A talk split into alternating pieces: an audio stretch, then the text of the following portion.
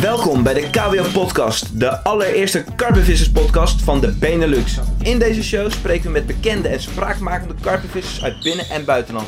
Vissers met bijzondere verhalen, vangsten en levens waar wij natuurlijk alles over willen weten. We gaan de diepte in, zetten de vissers voor het blok, stellen kritische vragen en we proberen zoveel mogelijk succesfactoren uit hun visserij te ontleden. Geniet, laat je inspireren en leer van deze gesprekken, waarin jullie tips, trucs en waardevolle informatie van de allerbeste karpenvissers krijgen. Waar je ook bent, schakel over op je relaxmodus, leun achterover op de bank of aan de waterkant, pak een bak koffie, hou je stuur goed vast en luister naar de KWO podcast. Let's go! Top, mooi. Alright, KWO luisteraars, Jos Benders hier. Weer een aflevering van KWO podcast. Ehm, ik spreek deze intro in eind mei en we zitten nog steeds natuurlijk in eh, gekke tijden, eh coronatijden. Merk wel dat links en rechts eh, er echt wel weer wat versoepelingen zijn. Merk het ook aan mensen omheen, maar alsnog is het gewoon vreemd en regels en beperkingen en onzekerheid. En ja, nou ja, lang verhaal kort. Vissen is gewoon een goede oplossing voor deze periode. We merken ook echt dat er veel meer gevist wordt. Dus dat is een, eh, ja, een, een leuke bijkomstigheid in deze gekke periode. Ook goed voor de hengelsporthandel. Hè? eh, toch wel bedrijven die het lastig hadden, die nu eindelijk eens eh, in de goede hoek zitten en echt wel profiteren van het feit dat mensen gewoon lekker naar buiten gaan en gaan vissen. Dus doe dat vooral, blijf dat vooral doen. En ja, gelukkig kunnen we onze hobby nog wel eh, beleven. België volgens mij inmiddels ook weer. Was natuurlijk een tijdje wat lastiger. Eh, met KWO gaat het goed. We knallen gewoon lekker door. We zijn erg blij met nieuwe community members die ook in deze tijd, eh, ja, nu ze de hobby weer opgepakt hebben, hun video's bij ons kijken. Ehm, voor deze podcast is bij mij op bezoek gekomen Erik Hurkskens. En Erik is eh, Benelux Media Manager bij de firma Trekker. Ehm, is daarna ook een, is daarnaast ook gewoon echt een fanatiek visser, coole gozer. Ehm, kennen we inmiddels een jaar of twee. En nou, hij is bij mij aangeschoven. We hebben met hem gesproken over zijn leven, zijn jobs die hij gehad heeft, zijn visserij. Hij is wildwater freestyle kanoer geweest, tot op hoog niveau, met ook een ja, bitter einde, wat weer de start van zijn visserij is geweest. Dus ehm denk cool gesprek. Hoop wordt er gesproken. We spreken over grootwatervisserij. Ehm nou ja, ga er naar luisteren. Neem je tijd. Volgens mij dik, dik, dik een uur. Eh, dus echt wel weer een, eh, een volle podcast. Volgende editie staat alweer klaar, denk ik, met een dag of 14. Mocht je vragen hebben voor mij, tips, verbeterpunten, suggesties voor vissers die jullie graag zouden willen horen, laat het me weten. In deze tijd helemaal ja, schipperen, ehm, qua afspraken natuurlijk, omdat eh, het reizen gewoon niet zo makkelijk is. Maar we doen ons best, we zijn er elke 14 dagen. En voor nu, ga luisteren naar Erik Hurkskens. Mocht je vragen hebben, laat het ons weten. Ehm, altijd bereid om, eh, om daarop terug te komen. Dank jullie wel. Alright mannen, zoals jullie al hoorden is weer zover. KO podcast. Ehm, in de intro al dat ik zit samen met Erik. Ik moet het goed uitspreken. Eh, KS of X? Eh, XK. XK. Kijk, de, chique, de, chi- de nog chicere van Ja, ja, ja, ja. Welkom Erik. Leuk dat je de moeite neemt om, eh, om aan te schuiven en je verhaal met ons te delen. En eigenlijk luisteraars weten altijd wel wat mijn eerste vraag is. Eh, die is een beetje afgezaagd, maar wel goed om gewoon een beeld te krijgen van wie heb ik aan tafel? Wie ben je? Wat doe je? Waar kom je vandaan? Wat houdt je bezig? Waarvoor kan ik je s'nachts wakker maken? Let's go. Nou ja, allereerst eh, jullie bedankt voor de uitnodiging om, eh, om deel te nemen aan deze podcast. Mijn naam is Erik Hurkskens. Ik ben 44 jaar, woonachtig in Landsmeer. Dat is ten noorden van Amsterdam. Wellicht kunnen jullie het nog een beetje horen aan mijn tongval. Eh, ik kom oorspronkelijk uit Limburg vandaan, dus er zit nog iets in van een zachte G. Ja. Eh, ik heb bijna 23 jaar in Limburg gewoond, in Susteren. De, ja, dat is het smalste stukje van, eh, van Limburg. Ja, zo'n eh 20 jaar geleden ben ik verhuisd naar Amsterdam. Ik heb, ehm, kijken, ja, bijna 20 jaar, nou iets minder moet ik zeggen, 16 jaar in het centrum, eh Westerpark, tegen het centrum van Amsterdam aangewoond. Ja. Eh, de reden waarom ik daar naartoe ging was destijds eh, vanwege een vriendin. Eh, ben ik die kant op verhuisd. En eigenlijk, eh, ja, tot op de dag van vandaag heb ik daar geen spijt van. Ik ben, we zijn moet ik zeggen, met mijn huidige vriendin Eh, nu vijf jaar geleden verhuisd naar Landsmeer toe. Ja. En ja, daar wonen we best landelijk. We wonen helemaal aan de noordkant van Landsmeer. Dus als ik 's ochtends mijn gordijntjes open doe, dan kijk ik zo over een eh, groot stuk water Ja. en over een natuurgebied. eh, dus eh, ja, dat, dat is hoe het er nu voor staat. Ja. Dat is een mooie stap. Ja. Cool. Nou, ik heb natuurlijk meteen 100 vragen. Ehm, laat ik beginnen met even, even terug naar jouw jeugd. Je bent opgegroeid Limburg, Ja. zusteren. Wat, wat hield je bezig? Wat, wat voor nest kom je? Viste er iemand? Nee, ik was eigenlijk, de tijd dat ik in Limburg woonde, ja, was ik niet heel fanatiek met vissen. Ja. Eigenlijk bijna niet. Ik, eh, ik heb jaren gevoetbald. Eh, ik heb een broer, ik heb een moeder en ik heb een vader die allemaal voetbalden. Kijk. Eh, zelfs mijn moeder voetbalde. Die heeft nog een tijdje het Nederlands elftal gespeeld. Ja? Oh, Ja, vet. ja. Mijn vader was voetbal en trainer. Dus ja, eigenlijk ons hele gezin in de jonge jaren draaide echt om voetbal heen. Ja. Daar waren we denk ik wel iedere dag mee, mee bezig. Kon je het ook een beetje? Eh, ik heb derde klasse KNVB hoofdstuk Ah, gespeeld. ja. Dus dat is wel redelijk. Eh, in de zaal heb ik, eh, ja, dat was destijds volgens mij, het heette niet eerste divisie, maar net onder, ook hoofdklasse geloof ik. Ja.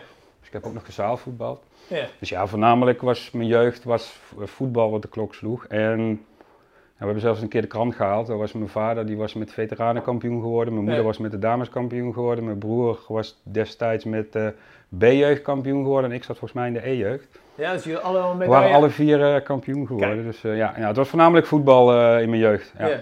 Ja. Tof. En, en school, bestond dat voor je? Deed je iets?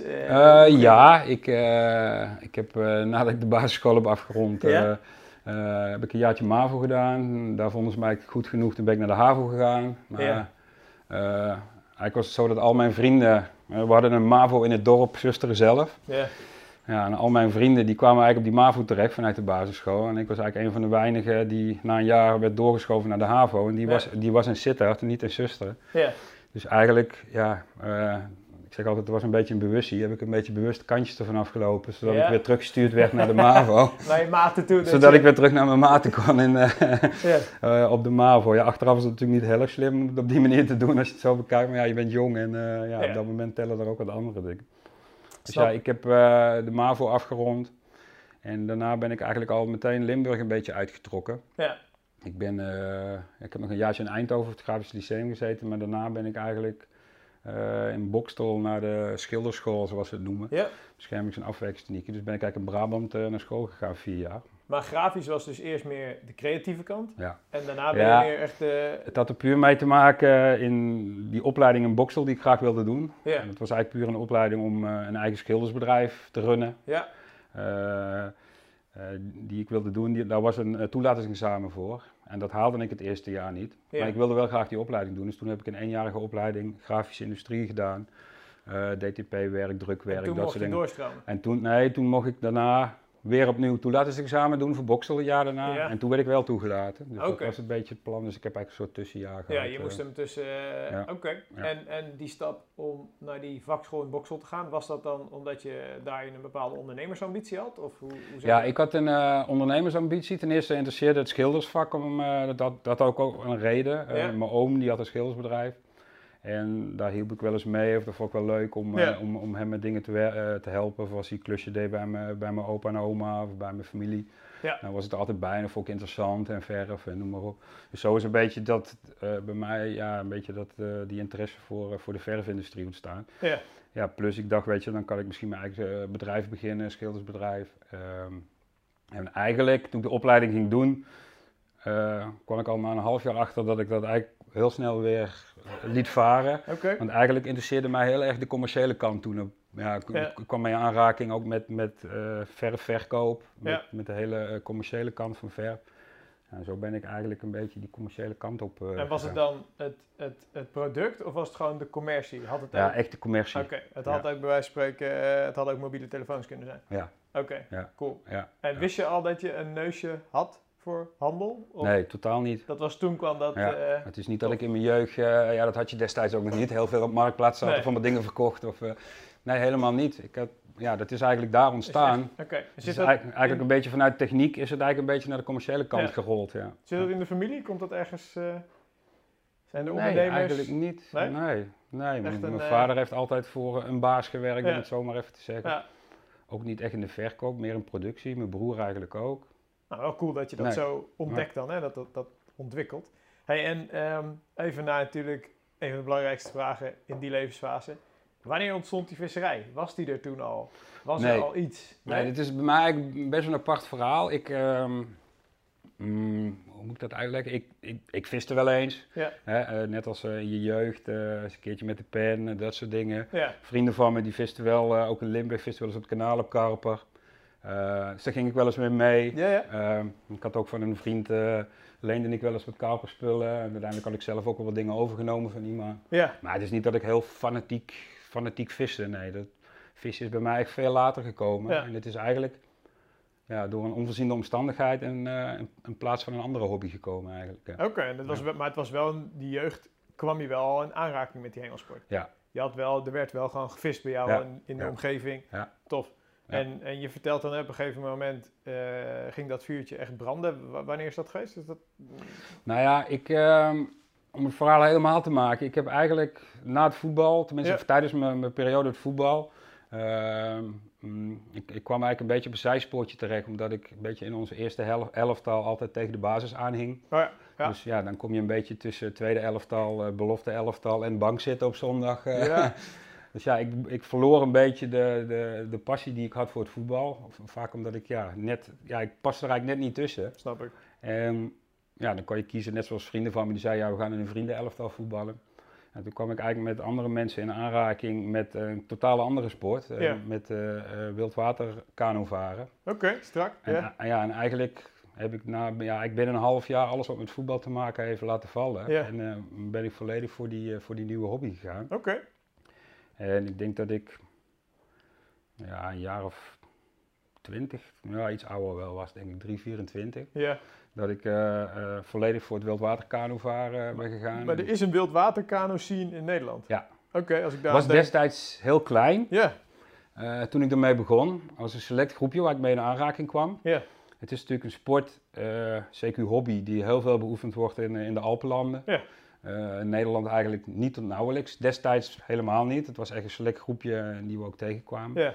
Dus ja, daar is eigenlijk het begin eigenlijk ook van mijn hele karpelleven ontstaan. Eh, puur het reizen naar landen als Frankrijk, Oostenrijk, Zwitserland, Spanje, noem maar op. Eh, ja, daar is het eigenlijk een beetje begonnen. En maar ja, op een gegeven moment met het hele uh, wildwaterkanovaren kwam het op zo'n niveau terecht dat ik zelfs eh, ja, een bepaalde tak van het wildwaterkanovaren, eh, dat noemen ze het freestyle kano Ja. kanoën. Misschien dat je het wel eens gehoord of gezien hebt, het is niet heel bekend. Maar eigenlijk ja, is het een beetje vergelijken met surfen op een golf. Ja. Waarin je bepaald, voor een jury bepaalde moves doet op, Ja. een, eh, op een bepaalde plek in de rivier. Nou ja, en daar geeft een jury punten voor. En, dus heb ik zelfs één keer meegedaan aan het WK voor Nederland Ja. in, eh, in Spanje, in de Ja. Pyreneeën. En, en een aantal Europese kampioenschappen en Eurocup wedstrijden heb ik Ja. ook zelfs nog meegedaan. Tot die bewuste dag op, eh, in 2006, als ik het goed zeg, in mei, toen ik een eh, vrij ernstig ongeluk kreeg. Het is natuurlijk een, ja, een, een, redelijk gevaarlijke sport. ja, Zeker als je het op een gegeven moment op een bepaald niveau doet. Je kan je voorstellen als je hier eh, op de Lingen of op de Rijn of weet ik niet wat voor kano dat het allemaal meevalt. ja. Maar jullie hebben allemaal waarschijnlijk, wel eens de wilde rivieren in eh, Zwitserland en in Frankrijk en eh, dat soort dingen gezien. Ja, Ja. Dat, dat, dat was meer ons werk. Ja, zo brak ik in mei 2016 ja. brak ik mijn rugje aan met het afvaren van een waterval in Italië. Zo, mei 2016. Ja. Dus dat is vier jaar geleden. Nee, eh, 2006, zes. sorry. Ja, oké, 14 jaar geleden. Ja, 2006, Oké, wauw. ja, sorry. En brak je je rug bij een, een, een val met kano en al? Ja, ik ging een waterval af samen met een vriend van mij. Dat was later in de middag. Ja, En eh we hadden 's ochtends al wat gevaren. En toen zeiden ja, zullen we dat bepaalde stukje, we wisten dat het best wel heftig was. En eh, zullen we dat bepaalde stukje eh, gaan varen? En het, het was eigenlijk maar een vrij kort stuk, maar er zaten wel een aantal watervalletjes in die je Ja. af moest. Ja, en eigenlijk, ik, ik kwam gewoon helemaal verkeerd terecht. En ja, een fout, als ik het nog tien keer doe, zal zal ik het waarschijnlijk nooit meer doen. ja. Maar ja, dat ging gewoon mis en ik kwam volledig verkeerd terecht. Eigenlijk vlak met mijn boot ook nog op een, eh, een steen die, eh, die 20 centimeter onder water lag. Ah, Dus ja, ik werd eigenlijk zittend, eh, kwam ik neer waardoor ik ingedrukt werd. ja. Ja, waardoor eh, een van mijn lendenwervels eh, ja, door de compressie eh, uit elkaar gespat is als het ware. Boah. Zo, en, en, en eh, je merkt het meteen? Of, eh, Ja, hoe ik, werkt zoiets? eh, ik kan je vertellen als dat gebeurt. Op dat moment schrik je ten eerste van wat er gebeurt. Ja, En, maar ja, je zit natuurlijk in een kano in een zittende houding. ja, Dus het eerste wat ik deed was proberen om uit die boot te komen. Eh, wat was je omgeslagen? Of? Nee, ik was wel weer recht, want ik, ik kon wel nog vrij recht komen. Het water eronder was ook niet zo heel diep. Ja, Dus ik kon mezelf wel boven water houden. Dus het is niet dat er iets van verdrinking bij Ja. in de buurt kwam, maar ik zat wel... Maar ja, ik merkte al heel snel toen ik een beetje druk wilde uitoefenen om te gaan staan of doen, dat ik totaal geen gevoel meer in mijn benen had. zo. Nou ja, Ja. Dan, dan, ja, dan slaat de paniek wel toe op dat moment. Ja. Dan heb je echt zoiets van, eh jee, het, eh, het zal toch niet. En nou, ik ben eigenlijk vandaag naar het ziekenhuis getransporteerd. Ja, en toen bleek al heel snel met foto's Dat het maken. echt serieus... eh, ja, dat het echt zo. serieus was. En toen ben je dus vanuit, eh, je bent het water uitgekomen nog, Ja. ambulance en Ja. daar naar het ziekenhuis toe gegaan voor de, voor de scans. Zo, bizar. Ja. En, en eh, ja, ik, ik, ik ken de breuk niet, maar, of, of de uiteenspatting zeg jij zelfs, Ja. maar dat was ook direct serious shit. In de zin van operaties, herstel. Nou, het was zo. Ja, zeker nu in deze coronatijd waar we in zitten, weet je wel, dan hoor je een heleboel over ziekenhuizen ook in het buitenland. We zien ook, eh, ja, we hebben de afgelopen maanden denk ik ook een heleboel beelden gezien van eh, ziekenhuizen in het buitenland, waaronder ook Italië. Ja. En die kwam eigenlijk in een vrij klein ziekenhuis terecht, in een dorpje dat heette Borgo Sesia, een beetje ten westen van Milaan. Ja, En ja, we hebben het nou, je zegt het al, 16, 15, 16 jaar geleden. Ik schrok me eigenlijk een hoedje, 14 jaar geleden. ja, Ik schrok me eigenlijk een hoedje hoe het eruit zag in zo'n ziekenhuis. Het was echt eh, een beetje middeleeuwse echt praktijk. Ja. ja, wow. En nou ja, ze constateerden dat ik die, ehm, dat ik die breuk had. Ja. En eigenlijk schoven ze me daarna een kamertje in en zeiden ze, ja, dit is het. En voor de rest, eh, ik zeg, ja, weet je, nu wat gaan we doen? Ja. Want Ja. je, was wel, je was wel bij, je, ja. Ja. Weten we niet. En eh, eh, ja, het was eigenlijk heel onzeker. Ja, Dus eh, ik heb destijds eh, diezelfde dag nog contact gezocht met mijn werkgever. ja, En ja, die ben ik eigenlijk op, tot op de dag van vandaag nog steeds dankbaar. Die had een kennis die in het VU in Amsterdam werkte als chirurg. Ja. En die hebben er eigenlijk met z'n tweetjes heel snel voor gezorgd dat ik vanuit Italië Die kant op kon. naar het. VU in Amsterdam gebracht werd. Met, Ja. een- met een speciale vlucht. Eh, ja, meer omdat ik aangaf, weet je, ze gaan hier niks voor me doen. Het is allemaal heel onzeker wat ik heb. De communicatie verloopt heel stroef. Want Ja, ja, tuurlijk, die mensen lastig. daar, die zitten Ja. eigenlijk in de bergen in een ziekenhuis. Mensen spreken nauwelijks, laat staan Nederlands of Nee. maar niet eens Engels. Eh, ja, dus die zei, ik weet je, ik eh, wil gewoon dat je zo graag hier naartoe komt. eh, graag Ja. snel mogelijk hier naartoe komt. Dus ja, ik, diezelfde avond was er nog een zuster, eh, verpleegster van Eurocross, eh, die was daar naartoe gestuurd. En dus eigenlijk, volgens mij twee dagen daarna zijn we naar Was je Ne- over? Nederland gevlogen. ja. En direct naar Amsterdam, direct Ja. daar ziekenhuis in. Ja, ja, daar werd natuurlijk wel een en ander duidelijk. En ehm, ja, daar zat ik heel erg tussen een operatie en op een natuurlijke wijze genezen in. Ja, Ehm, eh, operaties, ja, daar zou best wel wat complicaties bij kunnen komen. Dat betekent dat ze een aantal wervels zouden gaan koppelen met elkaar. En zeg, ja, daar kan je levenslang last van hebben. Dus we willen eigenlijk gaan proberen om je op een natuurlijke manier te laten genezen. Zodat ja. je wat mobieler bent eh, voor de toekomst ook. Ja. En ja, dat is ook gebeurd. Ik heb eerst twee weken zowat in quarantaine gelegen in het ziekenhuis vanwege de MRSA-bacteriën. Ja. Want dan mag je niet... eh, Als dat je van ziekenhuis Ja. naar ziekenhuis gaat natuurlijk, ja. nou ja, toen nog twee weken en toen heb ik eh, bijna twaalf weken thuis in bed gelegen. Twaalf weken, Ja. wow. Ja, dat is En- echt lang, ja. En, en, en dat herstel, hè, er komt ondertussen een straaljager voorbij hier, jongens. Eh, ehm, dat herstel, is dat ook volledig, eh, volledig gebeurd? Ben je weer helemaal... Ja, Oké, ja in die mate dat ik ehm, ja, eigenlijk, ik ging eigenlijk na tien weken ging ik echt opnieuw leren lopen. Want als jij eh, tien weken in je bed hebt gelegen ja, is gewoon klaar. Maar. en ze gaan je dan, ik had ook benen die waren nog maar twee keer zo, Ja, zo, zo dik als nu.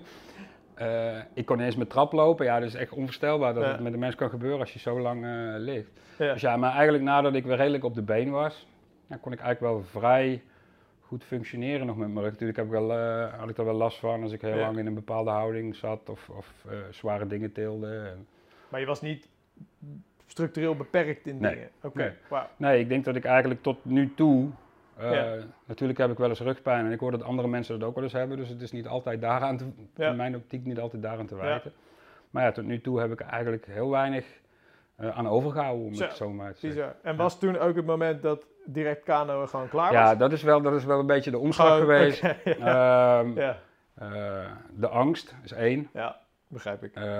Mm, de mensen om me heen, en natuurlijk ook mijn ouders, iedereen, weet je, ja, ik zei het net al, het is een vrij gevaarlijk hobby. Ik heb ook destijds niet heel veel, maar ook wat vrienden verloren eh, Zo. a- aan, die, aan die hobby. Ja, Ehm, dus ja, het zet je wel tot nadenken. hè. Je bent ook wat ouder tegen die tijd. ja, Dus ik, ik had wel zoiets, weet je, moet ik dit blijven doen? Eh, en als ik zie hoe snel dat iets mis kan gaan, wat nu gebeurde, weet je, het, kan heel snel sle- eh, slecht Ja. aflopen met je. dus toen Dus, moest er een eh, nieuwe hobby komen.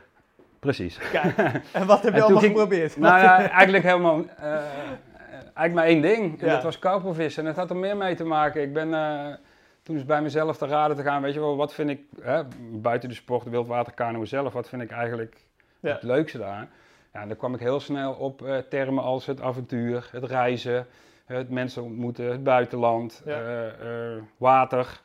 Ja, dat noem ik nu al vijf dingen zo op. Ja, Ja, die je eigenlijk één op één zo kan plakken naar het hele karpervissen. ja, Dus eigenlijk is toen bij mij, en ook echt in een stroomversnelling, eh, eh, ja, de interesse in het karpervissen Ja. gekomen. en was het dan vanuit het verleden dat je wist van, ah, dat vissen vroeger vond ik ook wel strak? Ook, Oké, ook, maar ook omdat ik eh, een vriend had, wat tegenwoordig een collega van me is zelfs, die zei van, Ja. weet je Erik, het is niet de bedoeling dat je nou thuis gaat zitten, laten we een keer gaan karpervissen. ja, ja, Ja, weet je, dus die gaf me ook nog een keer dat, dat, dat setje in de rug. Ja, en toen, wat ik al zei, toen is het eigenlijk best wel in een stroomversnelling gegaan. En zijn we er Ja. best wel heel snel.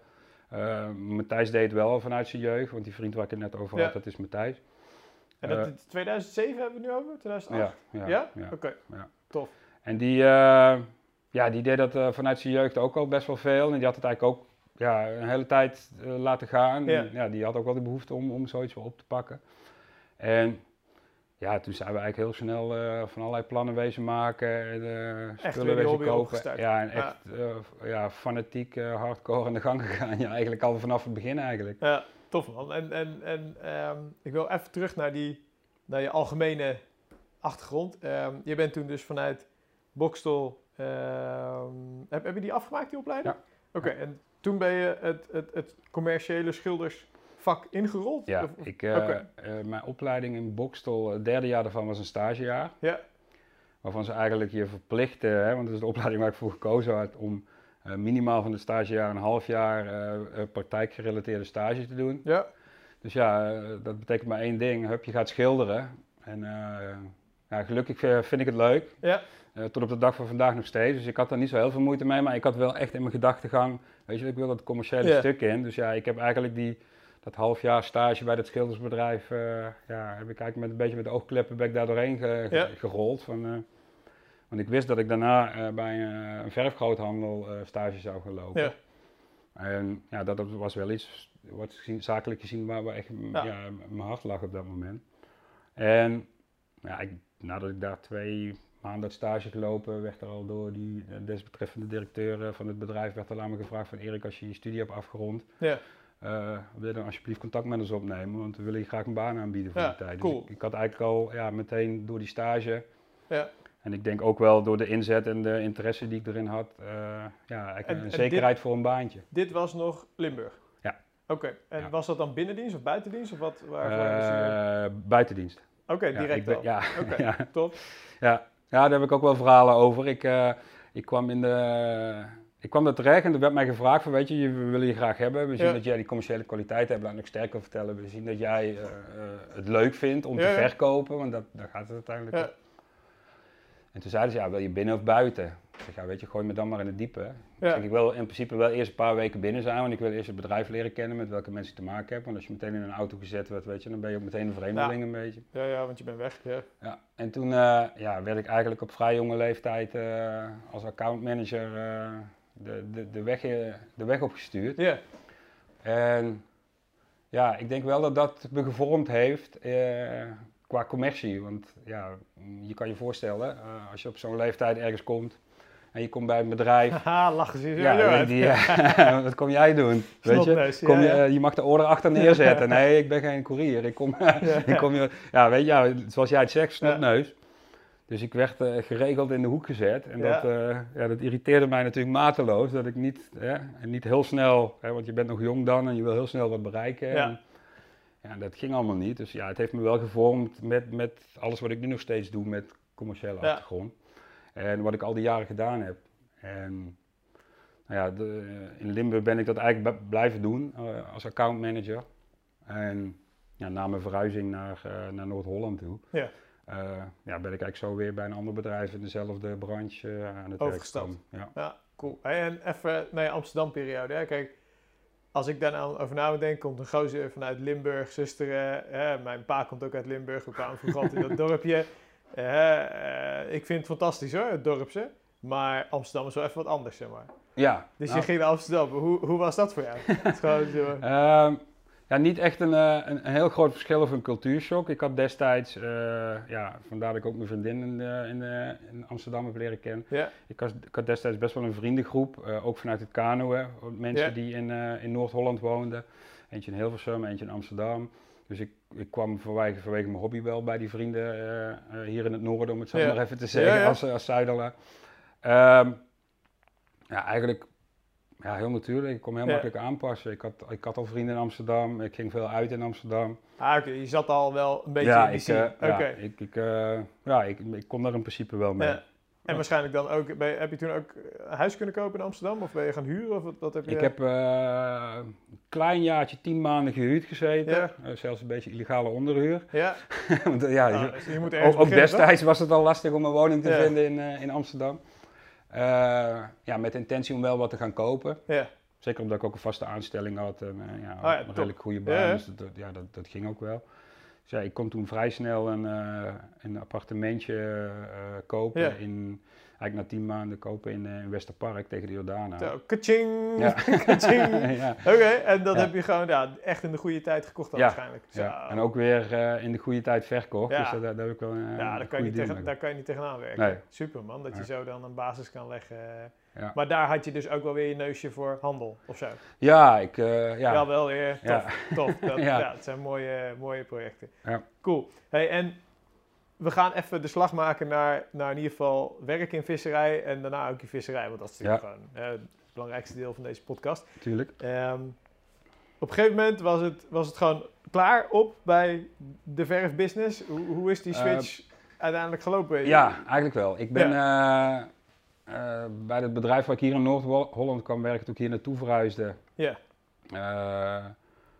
Eh, ja, ben ik ook eigenlijk heel, heel, heel klein begonnen. Daar ben ik in de, in de binnendienst destijds begonnen, want die zochten een eh, filiaalmanager bij een van Ja. de vestigingen.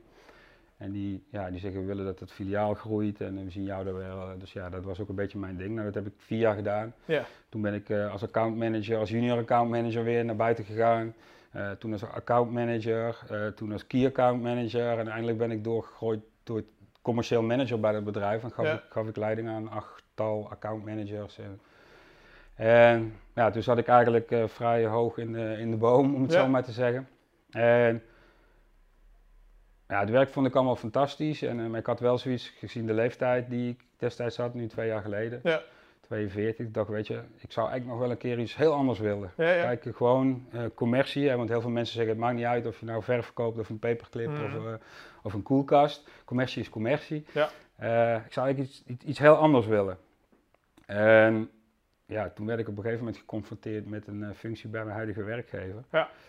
En ja, daar heb ik wel best wel over na moeten denken, want ik zat alweer ja, 15 jaar bij dat bedrijf. Oké. Eh, en niet alleen voor het bedrijf, maar meer voor de, de klantenkring die ik had. Hè, Mhm. Als je zo 15 jaar met een bepaalde groep mensen Ja, omgaat. natuurlijk. Die relaties. Ja, eh, dat is natuurlijk een relatie wat zelfs bij sommigen uitgelopen is tot, tot een vriendschappelijke relatie, waar ik nog Ja. steeds vrienden mee ben. Ja, is dat wel een stap om daar afscheid van te nemen. Snap ik. Ja. Snap ik. En, en even hè, voor de luisteraar. eh, Erik werkt bij eh, Trekker Aqua. Help me. S- Ik zeg altijd Signet, maar Signet. Zeg je goed? S- Maar met G. Ik mag Ja, gewoon de G. ja, Oké. ja. Aqua Ja, Trekker. in Nederland zeggen we Signet. Ja. Ja, oké. duidelijk.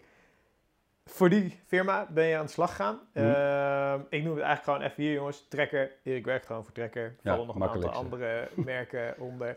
Ehm, wat doe je daar precies? Wat is je functie? Wat spook je uit de hele dag?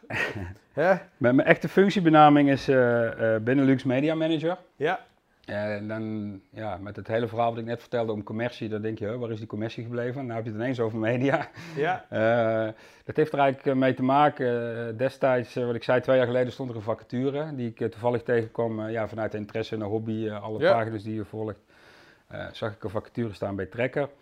En het was natuurlijk al een merk waar ik zelf, maar ook Matthijs, eh, ja, veelvuldig gebruik van maakte in ons Ja. verleden, voordat we überhaupt eh er werkten.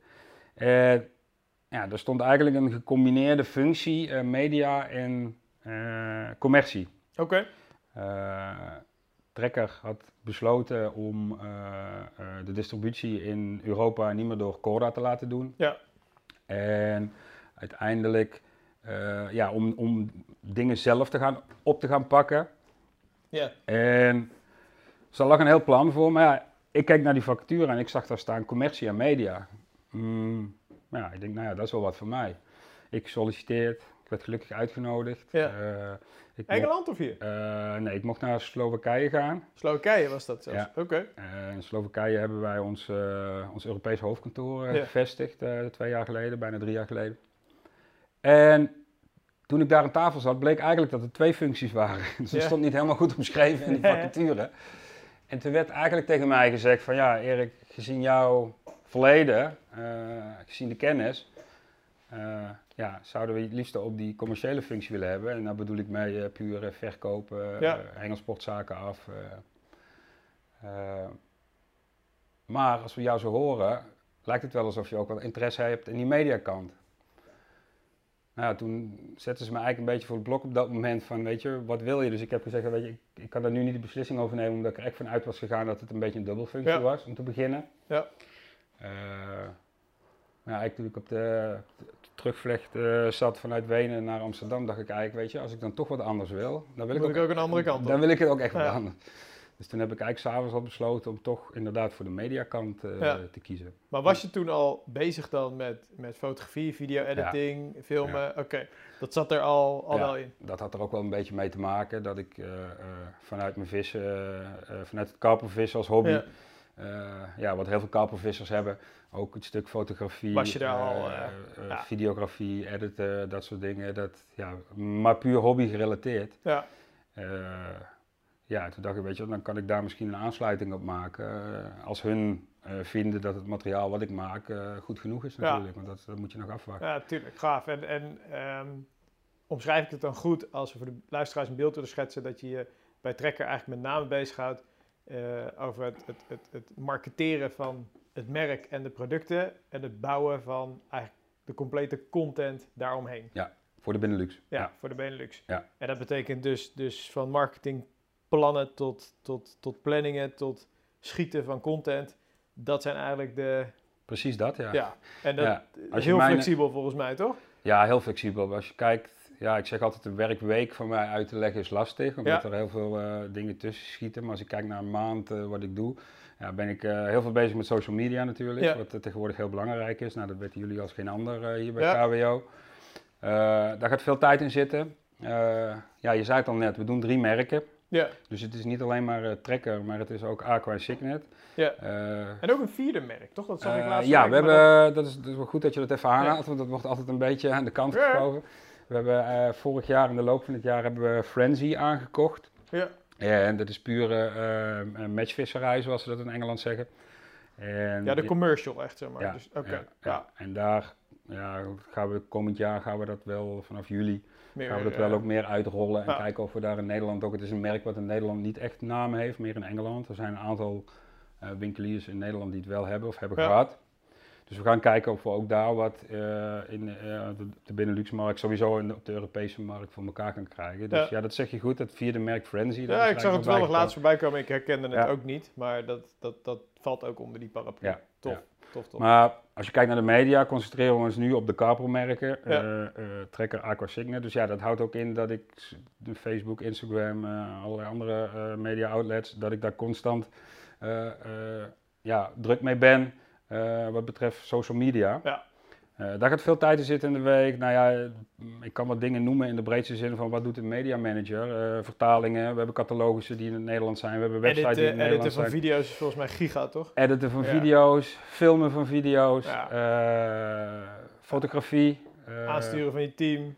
We hebben Ja. een, eh, een team, aansturen van het team. Dus ja, het is best wel ruim omvattend. Ja, En ja, je kan daar eh, zeer zeker je 40-urige werkweek Geloof mee vullen. Misschien geloof wel meer. nog geen spijt van die keuze? Nee, absoluut niet. Nee, dit is wel... eh, Ja. Oké. Ja. En dat heeft er ook wel een beetje mee te maken dat ik niet volledig het commerciële uh, achter me heb gelaten. Ja. Ik, ja, weet je, dat, dat, dat, dat kleine commerciehartje, dat tikt toch nog ergens van binnen. Ja. Dus uh, ja, het voelt eigenlijk een beetje alsof we, en met we bedoel ik Matthijs en ik, Ja. of we eigenlijk een beetje ons eigen bedrijfje hebben onder de naam van een groot bedrijf. En Ook wel heel cool dat je dat dan met een maat eigenlijk op die manier kan, eh, kan voortzetten, Ja. toch? Of kan, kan oppakken. Ja, maat, ja, dat is ook mm, ja, een beetje per toeval gegaan eigenlijk. Eh, ik had natuurlijk, terug te komen op het verhaal van net, ik had ja gezegd op, eh, op Ja, het, op het Mediastuk, mediastuk. Maar ja, toen bleef er nog wel nog een functie hangen voor, Ja. voor account manager. En nou, ik zat, eh, volgens mij was het op een doordeweekse eh, avond, zat ik een keer bij Matthijs en eh, zat hem dat te vertellen. Ja. En op een gegeven moment zegt hij van, is het eigenlijk niks voor mij? Ja, ja. Ja, toen had ik wel iets van, ja, weet je, om samen te werken met je beste maat. En, maar ja, van de ene kant heeft het ook wel weer zijn voordelen, want Ja. je kan elkaar misschien wat makkelijker de waarheid zeggen dan bij een vreemde als je het niet Zeker. Dus ja, ik, ik zag zeker ook voordelen, maar ik had wel zoiets van, weet je, ik, ik wil niet bij mijn nieuwe werkgever nou meteen gaan pushen van, weet je wel, ik heb ja, iemand, dat is schrijf een goede vriend van me. En, En, eh, eh, ja. dus ik zei, weet je, Matthijs, als je het wil doen, dan moet je het wel op eigen houtje doen. Ja. En ja, het ging zelfs zo ver dat ze op een gegeven moment eh, in Amsterdam sollicitatiegesprekken hadden. Ja. En dat ze zeiden van, ja Erik, jij moet ermee samenwerken, dus kom erbij zitten. Ik zeg, nou, ik zeg, als Matthijs er niet bij was geweest, en er waren allemaal vreemden geweest, dan had ik er graag bij willen zitten. Maar ik wil er niet bij zitten, omdat hij erbij is, want ik wil niet Nee, ja, nee, jullie, het jullie moeten die keuze eh, maken. Ja. Ik Ja. zeg uiteindelijk, die keuze die jullie maken, zal de persoon zijn waar ik mee moet, moet gaan werken. En komt het altijd toch goed. Ja. Ik zeg maar, laten jullie die keuze maken. Ja. Eh, dan is er nooit eh, achteraf zoiets van, weet je wel, hij heeft zijn Nee, vriendje nee, nee, dit is eh dus Matthijs heeft netjes Ja. sollicitatiebrief gestuurd. Hij is uitgekozen. Cool. Ze hebben volgens mij met zes of zeven man een gesprek gehad. En uiteindelijk Ja. hebben ze ook voor hem gekozen. Nou, tof. Ja. Tof, man. Hey, en ehm, heeft jouw hobby geleden onder deze carrière switch? Eh, nee. Nee, het, eh, moet ik zeggen, het eerste half jaar wel. Ja. Eh, wat ik al zei, dat is natuurlijk totaal iets nieuws voor me. En Ja. dan, ja, dan edit je wel eens wat filmpjes als hobby en je doet ook wat fotografieën als, als hobby. Maar ja, als het op een gegeven moment professioneler moet en ja, dat betekent toch dat je wat tijd moet gaan investeren in een aantal dingen ja, waar ik eigenlijk nooit wat mee te maken gehad had. Dus ja, dat heb ik zeker het eerste half jaar ook echt gedaan. En ja, dan, als je tijd gaat investeren in je nieuwe baan, dan gaat het ook ten koste van een andere tijd. Ja. Dus toen ging het wel een beetje ten koste van mijn, van mijn visserij. Heel veel mensen roepen van, ah, ja, leuk man, in de visserij zullen we wel de hele dag aan het vissen zijn. Nou, Forget it. Ja. forget it. Maar ik merk nu het laatste jaar ja, dat ik wel hè, eh, meer tijd heb eh, Ja. om, om te vissen. En in ieder geval tijdens het content creëren dat je visserij... eh, En motivatie is er ook gewoon nog steeds Ja. 100%. Ja. Ik moet wel echt voor mijzelf de keuzes maken. Kijk, want het, het, het is gewoon werk. Mensen Ja. onderschatten dat wel eens. Die denken van ja, leuk, 100%. je gaat de hele tijd vissen. Maar eh, op het moment dat ik, eh, eh, ik noem maar wat, een video ga schieten. Ik heb afgelopen week met een van onze teammembers een video geschoten. Ja. Weet je als ik dan tegen mezelf zeg, weet je, ik ga vissen en in de tussentijd schiet ik ook die film. Ja, dat, dat gaat hem niet worden. Dus ik moet echt zeggen van, weet je, ik ben hier nu om te filmen. Ja. Ik ben bij jou. Dat ik heeft Prio. Ik, ik laat mijn hengels lekker in de bus. Prio heeft die film. Ja. En dat is wel iets wat je echt moet doen. Want ik ben er al heel gauw achter gekomen dat allebei, dat, Nee, dat werkt werkt gewoon niet. Klopt. En dan ga je wel, dan bestaat de kans, zoals jij ook zegt, Ja. dat je op een gegeven moment de, de, de drive gaat verliezen omdat je allebei maar half doet. Ja. Dus ik heb wel echt voor gezegd, weet je, als ik wil gaan vissen of ik ga met Matthijs of met iemand anders een weekje weg, dan neem ik gewoon verlof. Ja. Hè? Dus gaat mijn werk aan de kant en dan ga ik lekker vissen. En als ik moet werken, dan gaan die, Focus. gaan Focus die hengels aan de kant werk. Moet je content schieten. en dan ga ik content Ja, schieten. top. Ja, dat is wel eh, belangrijk. Hey, voordat we je eigen visserij verder onder de loep gaan nemen, wil ik één uitstapje maken. En eh, ik was natuurlijk wat huiswerk aan het doen. Ik zag wat fotografie van jou voorbij komen. Nu zie ik het ook. Je bent de man van de, van de tattoos. Mhm. Eh, ik vind het sowieso strak om daar eens gewoon met jou over te spreken. Want er is een moment dat je daarmee begonnen bent, natuurlijk. Die, Ja. die creativiteit en die... eh, hoe is dat bij jou gaan, zeg maar? Waar was dat eerste moment dat je dacht van... Oké, fucking dik, ik ga... Het is eigenlijk best wel laat gebeurd. Ja? Het is niet dat ik op eh 16-jarige leeftijd of op 20-jarige Oké. leeftijd al met eh, tatoeages rondliep. Het Ja, is ja? eigenlijk best wel, best wel laat gebeurd. Ik vind dat een goede vraag. Eigenlijk niet echt om een reden. Eh, Op welke leeftijd heb je je eerste gezet? Ik denk dat ik toen 30 was of zo. Of Oké, 32, inderdaad. Best wel... eh, 32 ja. zelf. Maar echt hele bewuste... Dus Ja. niet dat je ergens lam was met maten op Mm, socials. nee, nee eigenlijk bewust iets, ja. Ja. Nou, tof. En ja, dat is eigenlijk, eh, ja, dat zullen veel mensen die tatoeages hebben wel beamen. Dat, wordt dan een beetje een verslaving. Ja, dat hoor je bij alle... En als je jezelf niet op de rem trapt, dan eh, voor je het weet zit je echt helemaal onder. Ja, ja. Ja, ja, ik kan er eigenlijk niet echt een reden voor geven. Het is niet om een bepaald doel geweest. Of, Nee. eh, het is eigenlijk. Hebben de, de specifieke tatoeages voor hebben ze een, een, een betekenis? En het, zijn het voor jou... Nee, is ook het, niet het echt. is gewoon het, het is meer iets, ja, het design wat je vet ja, vond? wat ik leuk vind. Ja. Sommige dingen heb ik zelf getekend, andere dingen heb ik Oh, iemand anders laten doen. Dus ja, nee, het is... Nee, het, is, het heeft niet echt een... eh, Ja. Maar dat grafische, dat creatieve, Dat zit wel een beetje dat in. zit daar wel in? Ja.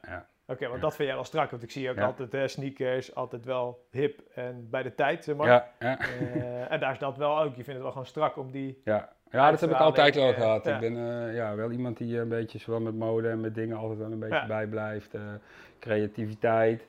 eh, ja, Vo- vo- vond je het moeilijk om de eerste keer echt die keuze te maken van... Oké, nu ga ik de eerste zetten? Mm, Heb je daar lang Nee. over na... Nee? Nee. Oké, was er wel gewoon confident van... Oké, ik ga het gewoon Ja. doen. Fuck it. nee, ik, eh, ik, ik weet wel dat ik in die tijd, zelfs toen ik wat ouder was, dat ik wel eh, aan mijn ouders dacht. Want ik weet dat die Ja, dat ja? niet zo... eh, ja, ja. Ik weet dat het destijds al een heel probleem was dat ik, eh, dat ik een oorbelletje nam. Eh, Ja. Dat was natuurlijk in de jaren tachtig, was dat helemaal hip. eh, Ja. als gozer zijn om een oorbelletje te nemen. Dan weet ik dat mijn mijn ouders daar altijd wel moeilijk mee, eh, mee hadden. Ja. En ja, daar heb ik wel eens over nagedacht. Van, weet je, hoe kijken we er na- naartoe? Maar ja, uiteindelijk ja, bereik je ook een leeftijd en eh, maak je Maak zelf, zelf je keuzes. beslissingen. Ja, natuurlijk. En heb je toen echt een, een heel proces gehad eh, hè, van joh, wie gaat het doen? Wat gaat hij doen? Kleur, geen kleur, schaduw, geen schaduw, alle keuzes. Nee, ik weet ook, de, de, ik, ik- er zijn ook, hebben ook diverse tattoo-artiesten aan me, aan me Ja, ja, gewerkt. oké, dus je niet dat ik bij één je- iemand... eh, ja. De laatste tijd wel één in, eh, in, eh, specifiek, maar daarvoor, eh, ik, toen ik nog in Limburg woonde, volgens mij ben ik zelfs een keertje teruggegaan naar iemand in Limburg, maar ik ben in Amsterdam bij twee of drie verschillende geweest. Ik ben bij een vriend van een vriendin, van mijn vriend, huidige vriendin daar, een vriend van die tattoo artist is, ben ik geweest. Nu de laatste tijd bij Ed Skills natuurlijk, Ah, ja. uh, en tattoo artist. ja. Dus ja, nee, is niet dat ik om een bepaalde, of dat er ook een bepaald patroon, in- patroon in zat. Oké, Ja, ja. en- En, en- het kan ook zomaar zijn dat ik ineens volgende maand zoiets heb van, eh, oh ja, ik wil ineens dat. En, Maar het is nog wel ongoing. Ja, Oké, dat het is voorlopig er staat nog geen punt eh, achter nee. Nee, het is gewoon ongoing. En jij hebt wel dat je dus, heb je echt bewust de keuze gemaakt dat als jij een overhemd aan hebt of iets, dan ja daar, dat is, moest ik is, wel. is niks zichtbaar Ja, volgens ja, mij, hè? Ja, dat moest ik wel. Ik heb natuurlijk, kijk, nu in mijn werk is het allemaal wat minder eh, Ja. belangrijk. Ook niet altijd natuurlijk, want als je op een beurs staat en noem maar op, eh, ja, vind ik het ook wel weer een beetje... Ja, Maar eh, mijn werk hiervoor, ik noemde net al eh, commercieel manager, leidinggevende aan, Ja. aan zeven of acht accountmanagers. eh was een andere insteek ja, we werkten voor een, een Nederlands bedrijf dat zelfs de koninklijke titel heeft gehad, waar ik voor werkte. Dus ja, als je daar bijeenkomsten en vergaderingen en recepties had, ja, dan kon je natuurlijk niet in je korte mouwtjes. Gek dat en, dat nog steeds zo is, hè? Want eigenlijk vind ik dat dus bullshit. Ja, het is, Want het maakt jou niet minder intelligent of, Nee, totaal of, niet. of minder commercieel. Of, totaal niet. dit is Ik echt heb die discussie wel eens met een klant gehad, weet je.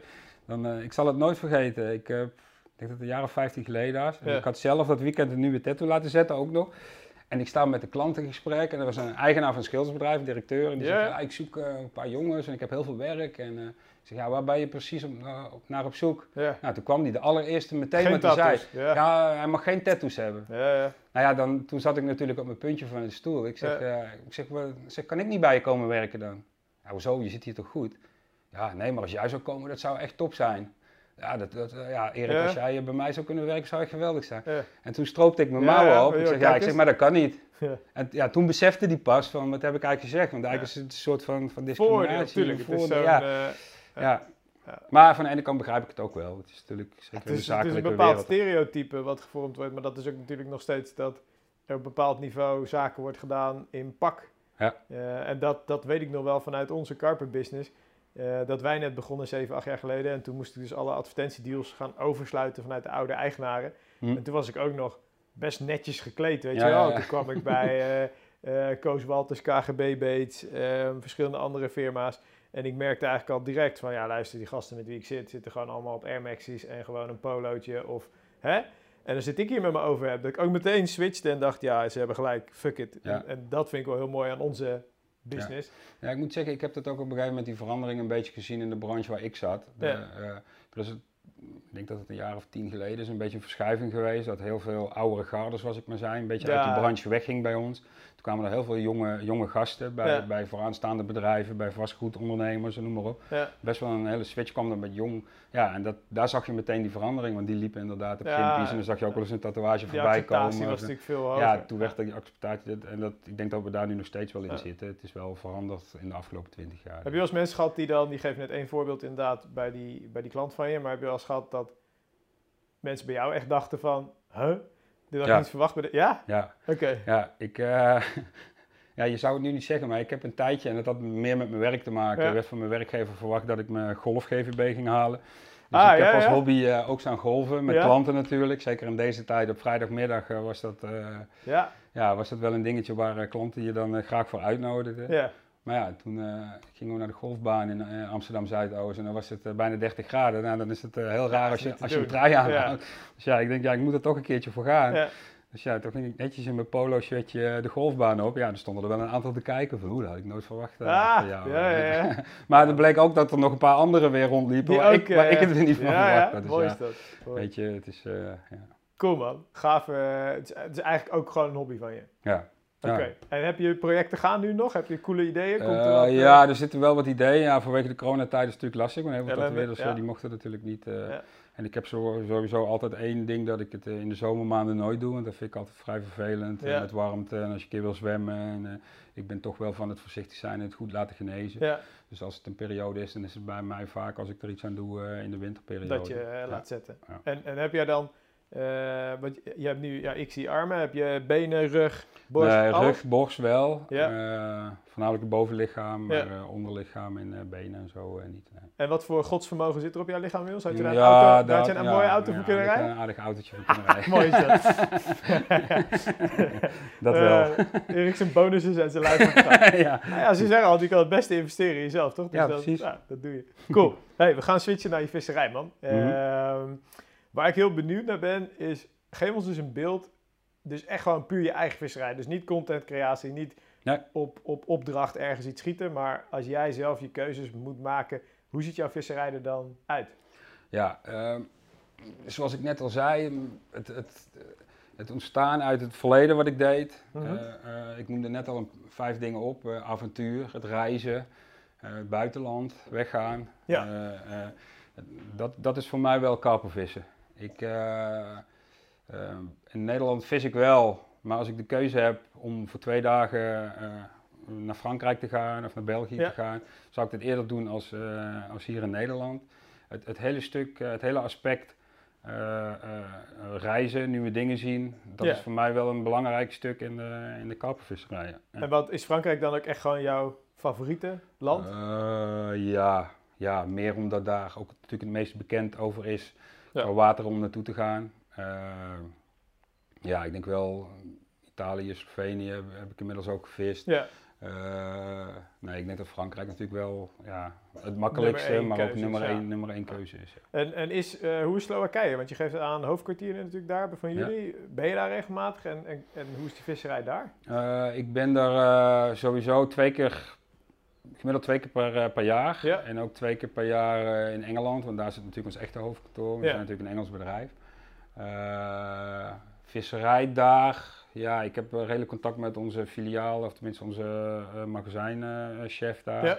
Die is Tsjech, want wij zitten net aan de Tsjechische grens, Slowakije en Oostenrijk, een beetje. en ja, mm, daar wordt wel gevist, maar ook zo'n jongen eh, reist geregeld naar Frankrijk. eh, ja, oké. dus trips. niet dat daar nog onontdekte gronden zijn. Nee, Oké, Nee, nee. Niet onder de pet houden als je... Nee, oké. nou, nee. Oké, hey, en, en ehm, eh, je zegt van, hè, ook als ik de mogelijkheid heb om twee nachten bijvoorbeeld te gaan, is dat dan dat dat bijvoorbeeld voor jou nog maandelijks voorkomt? Of plan je die echt heel erg per kwartaal? Of, of- Ja, ik moet wel plannen. Oké, Het heeft natuurlijk ook met mijn werk te maken. Ja. Eh, dan kan ik ook, ben ik vrij mobiel. Ik kan natuurlijk bepaalde werkzaamheden ook aan de waterkant doen. Maar ja, Ja. ik kan me voorstellen, het, eh, het editen van een video, dat Ja, doe, doe je niet aan de waterkant, dat soort dingen. Maar ja, er moet geregeld ook eh, content geschoten worden, productcontent, dat soort dingen. Ja, dat kan je natuurlijk goed combineren met je visserij. Ja. Maar grotendeels plan ik wel. Ik heb natuurlijk ook nog een thuissituatie waar ik een beetje rekening mee moet houden. Zeker. Dus ja, voor- ik, ik plan het Ja. wel. Het komt wel eens voor dat ik eh, ad hoc wat dingen doe, maar grotendeels zit het wel eh, allemaal in een planning. ja. En zijn dat dan eh, op jaarbasis eh 20 nachten? Eh, hoe, wat, hoe ziet die visserij eruit? Ja, wel meer denk ik. Daar kom, ik, daar kom ik wel aan. Ja. Ja. Ik heb Dat- wel, eh, ja, ik, ik ga er wel geregeld op uit. Ja. Strak. En, en ben je dan, als je eh, eh, Franse visserij, ehm, heb je daar specifieke voorkeuren qua Ja. watertype, qua waar Ja, ga het je is naartoe? eigenlijk begonnen destijds, eh, ja, toen Matthijs me een beetje weer eh, meegesleurd heeft in het hele karpenvissen. Toen hebben we eigenlijk heel snel de beslissing genomen om eh, de wateren aan de Franse oostkust te gaan bevissen, helemaal in het, of aan de westkust, helemaal in het zuiden, onder Ja. Bordeaux. Ja, ja, de, de diehard karpenvissers die kennen die wateren wel. eh Biscarros, Sanguinaire, eh Hourtin, daar liggen echt richting verschillende... Spaanse grenzen. Ja, Ja. ja. En nou ja, we, we zagen daar wat video's van destijds. We kregen wat informatie van mensen die er veel visten, wat inside informatie. En nou ja, daar komt, komt dat stuk reizen weer. Mm, Weet je, als ik naar Noord-Frankrijk moet rijden om ergens te vissen, Ja. eh, vier uurtjes, maar ik kan ergens anders naartoe waar ik meteen in een heel ander gebied zit, Ja. waar de visserij wat, wat ruiger is, wat, waar je wat minder mensen ziet aan de waterkant, want daar stond het wel bekend om daar. Ja. Er werd niet heel veel gevist. Ja, weet je, dan die acht uur extra rijden of zes uur wat het waren, dat, dat maakte mij echt niet uit. Ja. Dus we hebben heel snel gekozen van we gaan daar werk van maken. En ik denk dat we er op die wateren, acht jaar, daar plan, planden we wel echt een week of tot tien dagen destijds voor. Mhm, Dat jullie gingen... Gingen we die kant op en dat deden we eigenlijk wel ieder jaar. Ja. En ik denk dat we een jaar of acht of zo die kant op zijn gegaan. Ja. En, en, en dus ook echt gewoon grootwatervisserij. Ja, echt grootwatervisserij. Eh, en ook gewoon grof geschud, boten, benzinemotoren, alles Ja. erop en aan. Ja. Ja. ja. Zo. Ja, water, van, water waar we het meest op gevist hebben is 2000 hectare. Ja. Dus ja, dan, dan heb je dat soort eh, materiaal nodig. Ja. En de eerste keer gingen we gigantisch op onze bek. En de tweede keer gingen we iets minder op onze bek. En de derde keer nog iets minder op onze bek. Ja. Want je denkt echt, ik ga naar zo'n water toe en ik koop een rubberbootje van 100 euro. En eh, Komt weet je de eerste keer denk je, ja, we kunnen het ook wel zonder motor. We gaan wel lekker roeien. ja. En we hebben dat niet nodig en dat niet nodig. Forget it. Dat, ja, eh, je, je gaat keihard op je bek. Eh, Wat, wat, wat zijn als je specifiek ehm, naar die leerschool hebt gekeken? Wat zijn voor jullie echt de, de eye-openers geweest die uiteindelijk hebben geleid tot de succesvolle sessies? Eh, kwaliteitsmateriaal. Dat is Ja, het eerste wat in mij opkomt. Zoals ik net al zei, weet je, denken voor een dubbeltje op de eerste rang te zitten en dan eh, een boot kopen voor 100 euro en denken Ja. op een water van 2000 hectare met windkracht 5 om je lijn eh, 150 meter uit te kunnen varen. Nou, dan kan je gewoon vergeten, dan is het klaar. ja, Dus dan eh, heb je 1200 kilometer gereden en dan zit je langs de waterkant en denk je, eh, wat doe ik hier nou? Want eh, ik kan niks. ja, Dus ja, 100% goed materiaal. Eh, wat ik een heel belangrijke vind is echt informatie eh, eh, opslurpen van lokale vissers, van mensen die er geweest zijn. Ja. Kijk, ik snap dat een heleboel mensen zeggen van eh, ik ga niet op allerlei forums informatie eh, vergaren. Weet je Ja. Pak het avontuur, ga zelf pionieren, doe zelf je dingen. Maar ik vind wel van specifieke wateren, en zeker eh, zo'n water waar ik het net over had, van 2000 hectare. ja, Als jij weet dat er zeker een oude garde vissers veel geweest is, ja, weet je, m, en die mensen willen informatie met Ja. je delen, doe het alsjeblieft. Want het kan jou een heleboel. Ja het, het, het kan je gewoon weken aan, Ja. aan ploeteren schelen. Ik denk dat ook heel veel vissers ehm, eh, zich vergissen in hoe bereid vissers zijn om te delen. Kijk, als die gasten op dat moment daar nog volle bak bezig zijn, ja, hallo, Dan wordt het dan, anders, eh, wordt het lastig, tuurlijk. En zelfs dan zijn ze echt wel bereid om jou iets te vertellen, want eh 9 van 10 keer zit je er niet in dezelfde periode. Dus ehm, zijn gasten ook echt wel bereid om dat te delen. Maar als iemand er al klaar is en zijn visser gevangen heeft en hij zit in een andere regio en jij benadert hem gewoon op een relaxte manier van joh, ik zou ook eens die kant op willen. Hè? Heb je, kan je me wat info geven? Heb je wat tips voor me? Ik, ik heb dit plan zelf, wat denk je ervan? Kijk, je moet hem niet gaan vragen van hè, op welk stek moet ik gaan zitten, waar moet ik mijn vergunning kopen, nee, hoeveel boilies moet ik voeren en welke haak moet ik gebruiken? Ja, dat zijn, Ja. weet je, daar, daar krijgen die gasten dan ook logisch gewoon een soort irritatie door. Maar als jij op een relaxte manier iemand benadert, ja, Ja.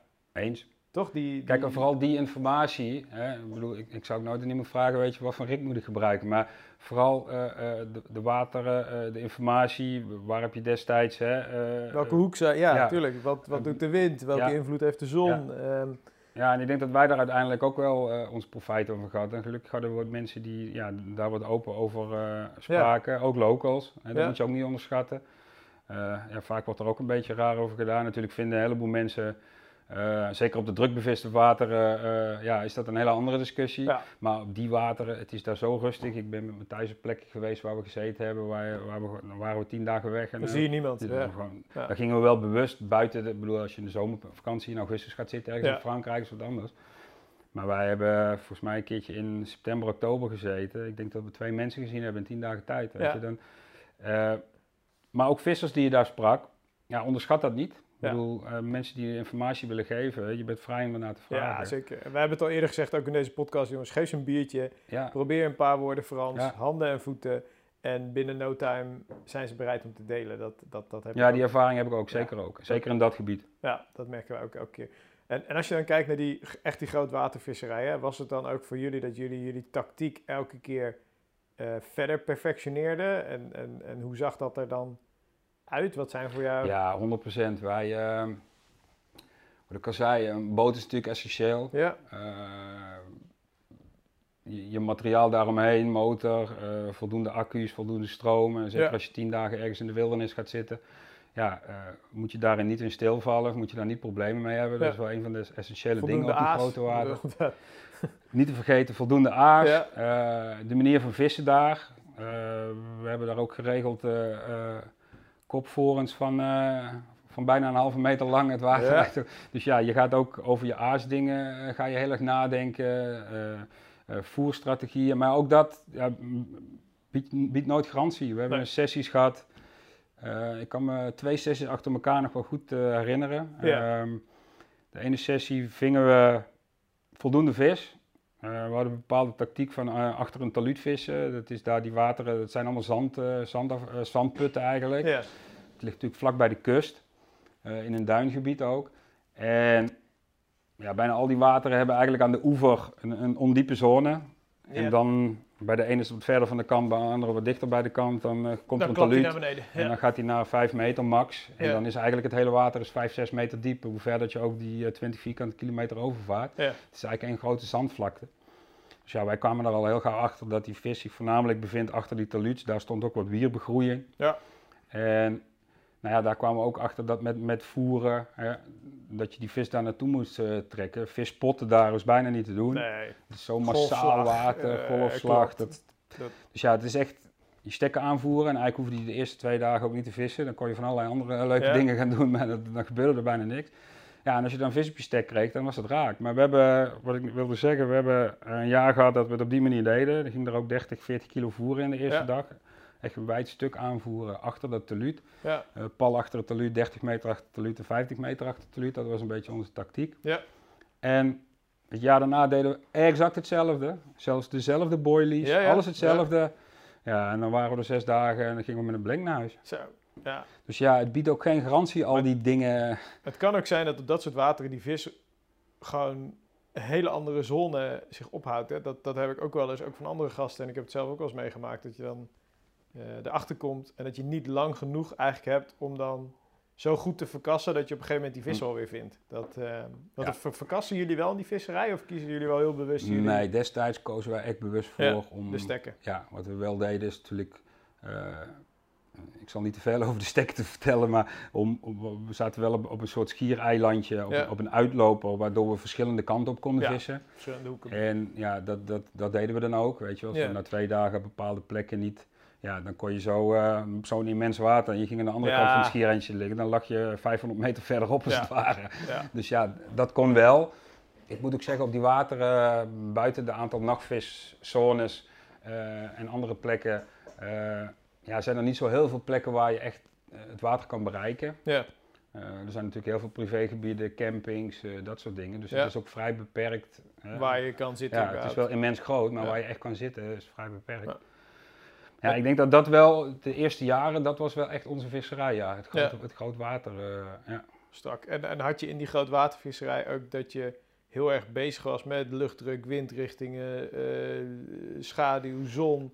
Eh, of, of, of speelde dat in die visserij nee, zo op? Ik, ik, ik ben sowieso niet iemand die daar heel erg mee bezig is. Natuurlijk besef ik me wel dat uh, uh, bepaalde weersomstandigheden ja, redelijk wat invloed kunnen hebben op, op, op, je resultaat. Ja. Je zit daar natuurlijk in een gebied waar het um, bijna het hele jaar door 10 graden plus is. Ja. Er is nooit echt winter. Het zit in, natuurlijk in de buurt waar Rainbow Lake ook zit. Ja. Maar ja, daar gaan mensen het hele jaar door. Zelfs met de kerstdagen zit het helemaal vol daar. Dus ja, het wordt daar nooit echt koud, dus de watertemperatuur die daalt ook nooit echt gigantisch. Je hebt daar altijd last van wind. Ja. Dus dat is ook echt, als mensen die kant op willen trekken en weet je, hou daar echt rekening mee. Overdag, windkracht 4, 5 is bijna standaard. Ja. Bijna iedere dag. Dus als je daar ook iets wil doen op het water, is het echt ook aan te raden om uh, vroeg, s ochtends aan de gang te gaan.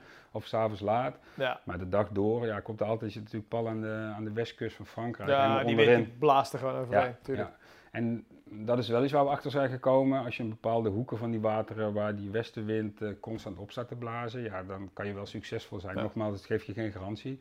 Maar we merken wel dat aan, zeker aan die westkant van die meren, dat het... Uh, want, want, jullie lezen dan die wateren zo dat je zegt, oké, okay, jullie vissen dan op de wind, omdat dat natuurlijk voedsel vaak die hoeken ingedreven wordt. Hè? Um, dat zijn dan wel keuzes die jullie maken als je kijkt naar stekkeuzes. Dus dan is het, oké, je zoekt het taluut, je vist daar op, daarachter in zones. Je, je kijkt naar die, die, die windrichtingen, die zoek je. Pak je ook wel eens luwe hoeken? Ja, ook, ik heb, Ik heb uh, een paar jaar geleden, toen was ik niet met Matthijs, was ik, uh, ik was met mijn vriendin, maar ik ben er mijn eentje gaan vissen. Ook ja. in een van die wateren daar uh, in de buurt van Bordeaux. En toen hadden we bewust, uh, of tenminste we hadden een camping gekozen waar ik met mijn vriendin zat. Dus waar ik met tripjes naar het water kon doen als ik even een paar dagen weg wilde. En nou, die camping die zat eigenlijk aan de kant van de kust. Dus je hebt de Atlantische kust, dan heb je een kleine kuststrook, stukje binnenland en dan, beginnen die meren. Dus we zaten eigenlijk, ik zat eigenlijk van de wind af. Ja. Um, ook overdag daar was het volop windsurfers, de hele dag door 4, 5. En ja, ik ben toen, volgens mij zijn we daar een dag of acht geweest. Ik heb de eerste drie dagen ben ik alleen maar bezig voeren. Ging ik s ochtends en s avonds uh, wat voer verspreiden. Ja. Ja, en toen ben ik, uh, na drie dagen ben ik gaan vissen en ving ik ook gewoon vis van de wind af. Oké, dus echt op de luwe, op de luwe kant. Ja. En als je dan voert, hè, um, voer je dan heel bewust, heel verspreid? Ga je echt... Ga je echt... Dat deden wij destijds wel. Ja. Matthijs, wij... Uh, om gewoon een zo groot mogelijk oppervlak te beslaan. Ja, zeker omdat je die vis natuurlijk wil aantrekken. En, en, en dus wij maakten eigenlijk uh, twee voetbalveldjes groot uh, en vierkant als het ware, ja. ook op onze dieptemeter. En daarin verspreiden we gewoon voer. Ja. Uh, die sessie waar ik het net over had, op, dat, op dat grote meer, daar viste ik echt compact op mijn waypoints, op drie stekken, probeerde ik het compact te houden. En, en die stekken koos je dan op basis van ja, echt een soort voorgevoel? Bodemverloop ook. Bodemverloop en gevoel, oké. ja, heel vaak bijna al die wateren daar, ja. al die verhalen die je hoort, zeker ook van locals, die vissen worden bijna altijd aan die talutjes gevangen, ja. waarvan het eigenlijk van het ondiepe naar het diepe gaat. Ja, dus dat zijn voor jou eigenlijk wel de, de triggers waarvan je zegt, oké, daar pak ik uit, daar begin ik. Ja. En als je het hebt over aas en voeren, hè, op dat soort wateren, met name ook met de hoeveelheid de witvis, uh, kies je dan eigenlijk standaard voor bollen en ook gewoon groot? Of? Ja, ik ben, uh, ik ben normaal niet een echt een, een groot aasvisser en ook ja. voeren niet. Ik, uh, ik, ik, verkies ja, 9 van de 10 keer tijgernoten, maar ook kleine boilies, 15 ja. mm. Oké. maar ja, op dat soort wateren, ja, kijk, tijgernoten kan. Maar dat soort water om alleen maar met 15 mm te gaan voeren, maar ook te gaan vissen. Ja. dat, ik zei het net al, grote kop voor en er komt van alles voorbij. Ja, ja dat is eigenlijk een beetje dodelijk uh, met je bijvangst. En daar zit je eigenlijk niet op te wachten als je op uh, uh, bijna 200 meter afstand zit te vissen achter een taluut. Ja. En met in vakantieperiodes ook wel eens drukte op het water, bootverkeer. Dus ja, dan wordt er wel heel vaak gekozen ja, voor 20 of soms wel nog grotere uh, ja. En ook als haakaars verkiezen we dan groter. Terwijl ik er zelf niet echt Um, Want je vindt het te grof of zo? Of, mm, ik denk altijd in gewicht. Ik ben echt iemand, en zeker de laatste jaren in mijn visserij, uh, als ik kijk naar mijn haka's, even buiten de pop-ups, waar ik veel mee vis, uh, balanceer ik mijn, mijn haka's altijd uit. En of dat nou een snowman is, of, of, het, is een, het zijn twee tijgernoten, of het is een tijgernoten met een maiscore. Ja. Ik wil eigenlijk dat hij een bepaald uh, zwevend vermogen heeft, als het ja, ware. dus zo natuurlijk mogelijk Ja, waardoor die makkelijk opgenomen kan worden. Ja. eh, eh, doorpasserende vis. En ja, echt met, ik noem maar wat, met twee 25 mm boilies Ja, aan mijn hervissen. ja. Dat, is, dat geeft mij een heel onnatuurlijke... Ja, het geeft Ik snap wat je bedoelt, het is zo giga inderdaad. Ja, Alleen, eh, wij, het- wij hebben een trip gemaakt naar Marokko een aantal jaar geleden. Zaten op een water waar echt mega veel vis zat. ja, Toen dachten we, oké, misschien komen we door die onderlaag aan knollen heen als we maar groter en groter Ja. gingen vissen. Toen hebben we denk ik tot zelfs 35 mm gevist. en toen vingen we dus letterlijk alsnog gewoon kleine knollen vis. ertussendoor. Ja, dus Dus- het zegt ook niet altijd. nee, het zegt echt niet, niet alles. Ik snap wel de gedachtegang en ik snap ook dat mensen er vaak voor kiezen. Want ik zeg al, op die Ja. grote wateren doe ik het zelf ook. Je kan iets selectiever Ja, vissen. En, en puur om ook niet constant maar aanbeten te Ja. krijgen van allerlei bank- het is, bijvangsten. het is maar- niet, te- niet te doen als jij Nee. gewoon eh, boot in, vis halen, Ja, eh, terug, afdrijven, beazen, uitvaren, terug. Ja, als je dat Nee. zes keer per nacht doet, dan wil je niet. Nee, dan is het gewoon klaar, klopt. En ik, ik denk zelf ook altijd wel, maar dat is natuurlijk lastig om dat echt te onderbouwen. Maar dat gevoel heb ik dat op groot water, als jij goed voert, je hebt die vis er goed op zitten, er is voedselheid. Ook witvis zorgt ervoor dat die stek gewoon, gewoon volle bak onrustig is. Dat die grotere vissen, die karpers, ook echt wel gewoon met vertrouwen durven te azen, zeg maar. En dan ook die grotere bollen gewoon opnemen. Nemen, dat, ja. ja. denk ik. ik dus eh, ik, ik, ik geloof daar altijd wel en ik vertrouw daar altijd wel op eh, in, in die tactiek. Eh, maar natuurlijk uitbalanceren, met name als er meer druk op staat of als je iets subtieler moet vissen, ja, dat zou ik altijd mijn, mijn voorkeur hebben. Ja. Hey, en als je kijkt naar die, die grootwatervisserijen, ehm nou, voerstrategie hebben we het over gehad, we hebben het gehad over stekkeuze. Ehm, als jij dan kijkt naar jouw tactiek, als je het hebt over die laatste meters, eh, heb je daar ook een hele specifieke aanpak? Hoe, hoe zie jij dat? Ben je daar heel technisch in? Of? Mm, nee, niet heel technisch. Ik denk wel aan visveiligheid, vind ik wel belangrijk. Eh, ik heb het zelfs gehad, en zelfs op openbare wateren, eh, maar ook op commerciële wateren, dat je een vis vangt. En zeker op commerciële wateren heb je dat natuurlijk wat vaker. Maar zoals ik al zei, het is ook wel eens op openbaar water gebeurd. Ja, Dat je een vis vangt die nog een twee Ja, meter leader eh, aan zijn bek heeft hangen. dat wil en, je eh, niet. Ja, Ja. Dat, dat, en, en weet je, en dat anderen dat doen, nou ja, iedereen zijn eigen keuze. Maar ik, ik ben wel zelf iemand die daar wel rekening mee houdt. Dus ik, ik kies er wel altijd voor, tenminste in situaties dat het mogelijk is, voor dat eh, de vis eigenlijk alleen met de onderlijn overblijft, mocht Ja. er wat gebeuren qua lijnbreuk. Dus dat is wel iets wat ik belangrijk vind. Eh, ik ben ook iemand die eh, graag met de leader vist. Ik ben sowieso voorstander van, zeker als het op korte afstand is, niet op de grote wateren, want daar is het echt gevlochten lijn, Ja. om met fluorocarbon te vissen. Eh, ik vind het gewoon heel belangrijk dat mijn lijn goed afzinkt. Ja. Eh, staat even los van de visserij op, op die grote wateren, want daar ben je al, al gebonden aan eh, gevlochten, Ja. gevlochten lijn. Ja, ik vis graag met leaders, dat hoeven liefst lead-free leaders. Ja. En dan meter, anderhalf meter vissen? ja, ja, ja. Ja, En- soms, en- soms wat, wat kleiner, maar ja, dat geeft mij gewoon een prettig gevoel over mijn laatste Ja. meter, dat die, dat die goed ligt. En donker, ik vind het altijd wel fijn dat die voor mijn gevoel dan ja, mooi meekleurt met de bodem. Ja, ja. LED-free vind ik ook fijn, omdat die dan, ja, volgens mij onder water, die druk op die onderwaterbeelden zie je dat toch ook wel eens, dat dan die vorm, ik denk altijd, hij ligt dan mooi volgens de contouren van de bodem. Ja, Maar stiekem denk ik, hoe dieper je echt vis, hoe meer opwaartse druk er is, hoe, ja, hoe lastiger dat ding staat, staat, volgens mij. ja. Maar oké, dat is altijd zo'n vertrouwensding in je hoofd, volgens mij. Hoe, hoeveel, hoe dik vis je die leaders? Wat, wat, wat kies je? Eh, dat is, ja, dat verschilt. Ja. Dat verschilt op Maar zich. 50, 55, 100, Ja. eh, ga- die kant ga je wel op voor die Ja. grote visserij. Ja, ja, zeker op dat soort wateren daar kies ik daar wel gauw voor. Ja, en dan eh, ook als ik met een LED-clip systeem vis, dan eh, wil ik wel dat, eh, dat die onderlijn eruit kan schuiven. Dus dan vis ik vaak ja, met een soort hit-and-run systeem. Ja. Ik maak het meestal zelf. En, en loodgewichten op, op, op dat soort, dus hè, specifiek die grote wateren, wat, wat vis je dan comfortabel? Ja, dat gaat, al, dat gaat al gauw naar de 170 gram. ja. Ja.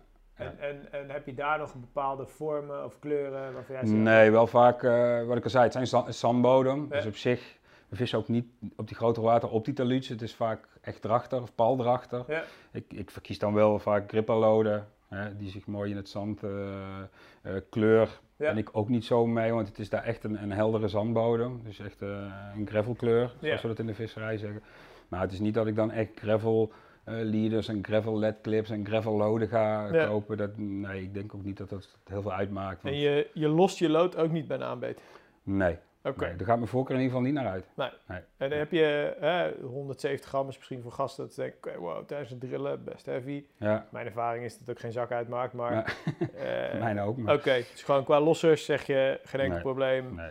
Eh, 170 Kijk, ik, eh, ik al. druk die ledclip niet zo strak aan dat hij er nooit af kan. Dus het Nee, gebeurt best wel eens dat hij eraf kan. Ja. Maar ja, op dat soort wateren, je hebt zoveel ruimte. Je gaat met je boot, Ja. je zit heel gauw boven die vis. Je kan alle kanten op, ja. Je, ja, weet je, het is niet dat hij bepaalde wierbedden invliegt of obsta- obstakels invliegt. Je, hebt bijna op dat soort wateren altijd een, een vrije drill, zeg ik altijd maar. Dus ja, als je dat een beetje... Daar durf je hem wel te vissen. Ja, En vis je dan qua, qua hengels, hè, om gewoon, wat vis je, 3, 3 LB, 3 en een kwart? Of eh 3,5 bij. 3,5 zelfs, oké, ja, echt, ik, echt ik hou wel een beetje van... eh, En dan gewoon 12, 13 voet of ben je 10. wel, wel terug naar de 10? Ja, Oké, vanuit de boot natuurlijk ook wel voornamelijk bootvisserij. Eh, het komt ook geregeld voor dat ik, eh, zoals ik net ook al zei, dat ik mijn vriendin weg was, dan ben ik alleen aan het vissen. Ja, Dus dat houdt ook in dat je alleen in je boot eh, ja. die, eh, die vis moet scheppen. En dan vind ik het echt wel prettiger. Iets eh, bewegelijker, ja, om met een tweedelig schepnet te werken, dat je vrij compact, dat je ook niet een- altijd een hele grote boot bij je moet Ja. hebben. Eh, maar dan vind ik wel een 10 voet hengel wel, eh, wel, Ja. een, wel een vereiste eigenlijk. Ja. En, en, en je onderlijn, ben je daar heel erg van, van, van ga je mee op de trends, het experimenteren? eh, Of, Nee, ik probeer het wel, maar over het algemeen ehm, kijk ik niet naar de, naar de, de, hoe moet ik dat uitleggen? Naar de specificatie van een onderlijn. Want kijk, eh, of, of ik nou een Ronnie rig, een shot rig, een multi rig, als ik Ja. er een pop-upje van vis, die rigs die ik net allemaal opnoem, ja, komt er eigenlijk allemaal een beetje op neer dat je een centimeter of vijf van de bodem vis, afhankelijk van hè, hoe lang je je shot rig maakt Ja. of je multi rig. eh. maar als je dat bekijkt over het algemeen, je legt die drie, rigs die ik net bedoel naast elkaar, nou dan vis je een pop-up een stukje van de bodem. Mhm. Nou, als ik dan naar die drie rigs ga kijken, en natuurlijk experimenteer ik wel eens met eh, een Ronnie Ja. spin, spinner rig. Eh, shot rigs wat minder. Eh, een rig die mijn voorkeur echt heeft voor pop-up visserij is echt de multi-rig. Eh, om verschillende redenen. Ik vind dat daar minder metaal aan zit als bijvoorbeeld aan een spinner rig. ja. Mijn gevoel wat minder beschadiging aan de vis. Eh, ik kan mijn haak makkelijk verwisselen. Dat kan met een spinner rig ook, maar met een multi-rig vind ik het makkelijker. Ja. Dus uiteindelijk als ik met pop-ups vis, wat ik ja, wat toch wel 60, 70 procent van mijn visserij is. Ook die grootwatervisserij? Nee, nee, nee. Oké. nee, nee. Als ik kijk naar grootwatervisserij, dan kom ik heel gauw uit op gewoon standaard Gewoon basic. Ja. Heel basic. Eh, een goed, Wel wat langer dan die onderlijn? Ja. hoe lang vis je hem? Ja, v- 25 centimeter, Toch soms, wel, soms wel ja. 30. Ja, Oké, en, en haakmaten? Wat, eh, vier. Ja, om echt gewoon goed vlees te pakken. En heb je daar een bepaalde voorkeur voor een type haak? Wat, wat vis je? Eh, dat is 9 van de 10 keer een white gape. Als ik standaard rig vis, is 9 van de 10 keer eh, white gape. En dat is gewoon van een goed stevig 35, 30, 35 lb gevlochten materiaal. ja. En dan heel basic, meestal nog een rubbertje op de haakbocht voor de her een beetje te kunnen Vis je hem helemaal soepel, die onderlijn? Ja. Oké, dus Ja. helemaal gestript. Ja, bij het- Dat- Vaak bij het uitvaren kan dat ook allemaal gewoon prima. Kijk, op dat soort wateren, ik vis vanuit mijn boot. Ik zei het net al, het is 5, 6 meter diep. Ja. Dus je voelt, voelt heel goed wat je doet. En mm, dat is ook het is schoon de... toch, 9 van Het is schoon, keer? het is zand. Ja. Dus je voelt echt dat je haar, haar of dat je, eh, sorry, je lood. Ja, ik de bodem tikken. Ja. Nou ja, wat ik dan meestal nog even doe, als ik dan in mijn boot zit en ik voel dat ik lekker de bodem raakt, dan verplaats ik hem nog even hoppie. 30, 30 Ja, ja, ja. centimeter. Doe ik even, ja, dat doen heel veel mensen in Ik denk boot. dat dat dus echt bullshit is. Ja. ik- Maar ja, dit is puur voor mijn gevoel. exact. Dat ik weet dat die onderlijn gestrekt ligt. Ja, ik, doe precies, ik doe precies hetzelfde. Maar dat, eh, Dat is het eigenlijk. En dat is grootwatervisserij, ja, is een, bijna altijd gewoon basic, standaard rig. Basic materiaal, stevig, goede stevige haak. ja, Eh, de mogelijkheid dat je verschillende eh, soorten aas eh, aan je her kan bevestigen. Dus ik maak Ja. wel wat, wat onderlijnen dan. Ik maak ze allemaal zelf. Met gevarieerde her, dat je ja. twee keer 25 kan vissen of twee keer 20 of een snowman. Ja. Eh, maar dat is wel voor de grootwatervisserij. Oké, ja, en als ik kijk, wat ik zeg net al, als ik andere wateren vis, dan is het vaak multirig als ik pop-up vis. ja. Ja, en een rig wat mijn voorkeur in al die andere gevallen heeft, is toch wel een, een D-rig. Oké, En dat begon altijd, in het verleden was het constant eh, met fluorocarbon, dus eh, Mhm. een D-rig. Nu de laatste tijd steeds meer eh, een slip D-rig, waardoor je ook de haak weer kan verwisselen. ja. Ehm, ja, dat is wel een rig nu. Mijn huidige visserij ja, is denk ik wel meer dan de helft dat ik met een, eh, met een D-rig vis. Maar dan is het dus dat je eigenlijk ook een stukje verschil wil maken met rigs. In die visserij. Ja. Omdat je vaak dan kort op druk beviste wateren... eh, Oké, dus die, die tactische overwegingen heb je. Ja, het heeft, het heeft een tactische overweging, maar Ja. zeer zeker ook een praktische. Ja? Eh, op een D-rig ja, kan je hem, bedoel, je gebruikt hem niet als, eh, als pop-up rig, Mhm. maar kan je eigenlijk alle andere haaks, eh haak-A-soorten, wat je wil. Je kan een dubbele tijgernoot, uh, hem uitgebalanceerd kan je Ja. vissen. Je kan een snowman vissen, je kan twee bollen vissen, je kan drie bollen vissen, je kan tien bollen vissen als je dat wil. ja. Je bent eigenlijk, er zit een zwiffeltje aan. En dan Eh, kan dus je... je bent eigenlijk eh, met, eh met eh eh, baitfloss ben je eigenlijk vrij om Ja, ben je soepel en snel, kan je, Ja. kan je variëren. Ja. Ben, ben je ook, als je kijkt naar, je werkt natuurlijk voor van, van, van origine een Engelse firma, Engelse visserij, veel tactischer, veel, of nee, niet veel tactischer, veel technischer eigenlijk. ja, technisch ja. Ehm, eh, ben- word je daardoor beïnvloed? In je visserij? Ben je, Nee, ik kijk er wel tegenop. Ja, Eh, maar ik ben echt mm, ook niet echt voerbootvisser. Ik, ik, ik zou 9 van de 10 keer echt kiezen een rubberbootvisserij. Als ik echt een keuze mag maken naar het water en ik ben er vrij in, Ja, ik ga ja. lekker een weekje vissen, ja. ja, dan zou ik er bijvoorbeeld ja, eigenlijk niet voor kiezen om naar een water te gaan waar je alleen maar mag gooien, waar je geen voerboot, geen boot mag gebruiken. Ik ben echt iemand die, die ja, ik vind het heerlijk om vanuit een rubberboot te Ja. vissen. Maar het is natuurlijk ook weer een stukje avontuur voor jou. Ja, Gewoon- een stukje avontuur, het stukje zekerheid wat ik me geef, dat ik Ja, zie wat ik precies doe. weet wat je doet natuurlijk. Ja, eh, het drillen van een vis vanuit een boot vind Ja. ik prachtig. Ja, het die naar boven komt, ja, dat is fantastisch. Dus dat, dat hele bootvissen, daar ligt wel mijn voorkeur aan. Maar ja, jij begon het over de Engelse visserij. Misschien hebben sommigen van jullie het gezien. Eh, vorig jaar hebben we een film eh, eh, over de Ronde Bleek uitgebracht. ja, ja, ja. was een collega van mij, Adam Reed, die, die ook zakelijk, of tenminste bij, bij ons bedrijf een collega is. Niet Ja. alleen een collega visser, maar hij is ook accountmanager. Ja, en die is echt van de Engelse stijl vissen, Ja. zikvissen, werpen. Ja, die lacht om een voerboot. Ja. Maar technisch zijn die gasten fucking Ja, goed. ik hè. heb echt- echt bizar. Ik heb echt Ja. staan kijken en eh, ja, ik heb best wel wat vissers gezien in mijn leven, maar Ja. ja, Maar ik, hoe zij- ik heb echt verbaasd zitten Ja. kijken. Hoe ze Ook- werpen, hoe ze... Ja. De hele eh, tactiek, techniek, ja. hoe ze ermee bezig zijn, alles Ja. moet in de puntjes, anders gaat het opnieuw als Ja. het gevoel niet goed is. Ja, het is echt een bizar voor woorden. Het is Ja. echt, eh, Vaak doen wij er wel lacherig over als, als, als Benelux-vissers, denk ik. Dus er wordt wel eens de draak meegestoken. Eh, maar ik denk dat als wij naar een drukbevist water gaan, dat je het gewoon 9 van 10 keer aflegt tegen de gemiddelde Ja. Engelse visser. Want die gasten zijn gewoon veel verder in die visserij. Ja. En, ja, de, de eh, passie straalt er gewoon vanaf als je Ja. naar zo iemand zit te kijken. Het is gewoon, Ja. als je van karpenvissen houdt, is het gewoon een genot om naar te kijken als Ja. zo iemand bezig is.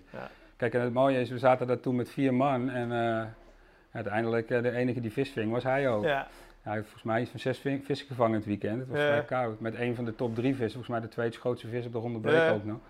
en de rest blenken.nl. En de rest blenken.nl. Dus ja, het werpt ook nog zijn vruchten af. Ja, hè? nee, 100 procent, 100 Ja, ja. Ja, cool. Hey, ehm, laatste stukje wat ik met je wil aanraken. En daar gaan we niet eh, mee, maar ik, ik ben wel benieuwd. Heb je bepaalde overtuigingen of voorkeuren als je het hebt over aas? Ehm, waar stuur je op? Heb je bepaalde eh, samenstellingen, bol, bepaalde structuren, eh, vis, zoet? ehm, Mm, ja, ik heb, ik heb bijna altijd... Mijn voorkeur gaat echt wel voor, voor, voor een zoete bol. Oké? En ook niet echt meer zoet, maar eh, ja, een, een normale zoete bol. Ja? Eh, ik ben eigenlijk nooit echt van de vismeelbollen geweest. Dan heb ik vorig jaar echt bewust eens een seizoen gedraaid. Dus ik ga met meer met vismeel. Ja. En het is niet dat me dat meer succes heeft opgeleverd. Of, eh, ja, ik, ik, mijn voorkeur blijft ook altijd een beetje voor, voor zoete, zoete bollen. Ja.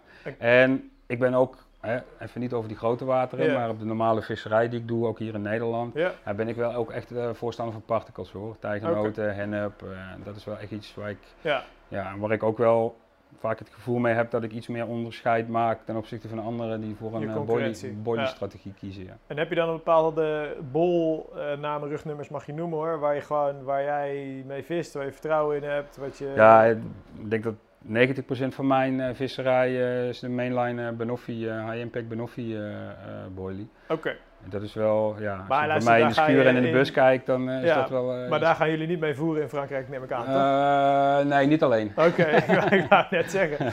Nee, niet alleen. Dan wordt het vaak wel een beetje een mix. Een mix, oké. Ja, ja. ja. Zeker als je de eerste dag 30, 40 kilo erin Ja, gooit, dan, ik weet niet hoe jij dat thuis verkoopt, maar Nee, dat wordt wel een, ja, uiteindelijk. maar dat is wel een bol die ik. die zet je met vertrouwen overal in. Ja. Strak. Ja. Alright. Hey, een um, paar random vragen nog en dan gaan we afsluiten in Mhm. het laatste deel. Wat ik je nog wil vragen is, en niet alleen maar schaamteloos reclame maken voor Trekker, maar welk product heb jij nou de afgelopen jaren in je visserij aangeschaft of veranderd of nieuw, van je echt zegt, oké, dat is echt strak, meerwaarde, eye-opener. Heb je daar iets wat je te binnen schiet? Mag ik er twee noemen? Tuurlijk, drie maar ook joh. Tuurlijk. Ik heb de commerciële iets? gedachte. Ja. Nou ja, absoluut een Tempest. Ik bedoel, dat, da- daar hoef ik verder niemand over eh, eh, eh, ja, En waarom? van Wat, wat geeft hij jou? Wat, wat heeft hij... Eh, eh, eigenlijk, eigenlijk alles. Van, van, van luxe tot snelheid, tot compactheid, tot vertrouwen als ik eh, noodweer krijg. eh, Ja. hè, want dat wordt ook wel eens onderschat. Eh, ja, eigenlijk, eigenlijk het hele pakket. En- goede biffy is gewoon ja, essentieel. nou moet ik wel zeggen, ik ben natuurlijk bevoorrecht dat ik wat verschillende type tempesten heb. Maar over het algemeen, 90% van mijn visserij eh, eh, zit ik in de Tempest Advance 100. Dat is eigenlijk de opvolger van de Tempest V2 Bivy. Ja. En ja, mm, qua ruimte voor mij voldoende. eh, eh, gewicht, meenemen, eh, kwaliteit van het doek. Het is eigenlijk van Aquatex doek. Dus ik weet zeker dat als ik een dikke buik krijg en een flinke... Kan je hem hebben. Ja, ik weet dat ik veilig zit. Ik Ja. weet dat ik droog zit. Comfort is er. Oké, oké, oké. We weten het duidelijk. Volgende product. Nou, dan moet ik toch wel zeggen, eh, misschien een beetje eh, onderschat. Ja. Of tenminste, mensen kennen het niet. Ik vis nu ruim een jaar met, met onze nieuwe Propel heen- range hengels. Ja, trekker. Trekker, ja. Ja. Ja. Ja, Jij zegt het ook al, trekker. Ja, er zijn waarschijnlijk heel veel mensen die niet eens weten dat we hengels hebben. En ik was altijd een Shimano hengelvisser, ben ik ook eerlijk in. ja. En ik heb destijds prototypes gehad van onze propels. En ik was eigenlijk eh, heel snel onder de indruk van, eh van de 10 hengel. Zeker, zeker, zeker van de 10 voet hengel. Ik Ja. heb destijds met de 3 en de 3,5 LB hebben we een testfase doorgegaan.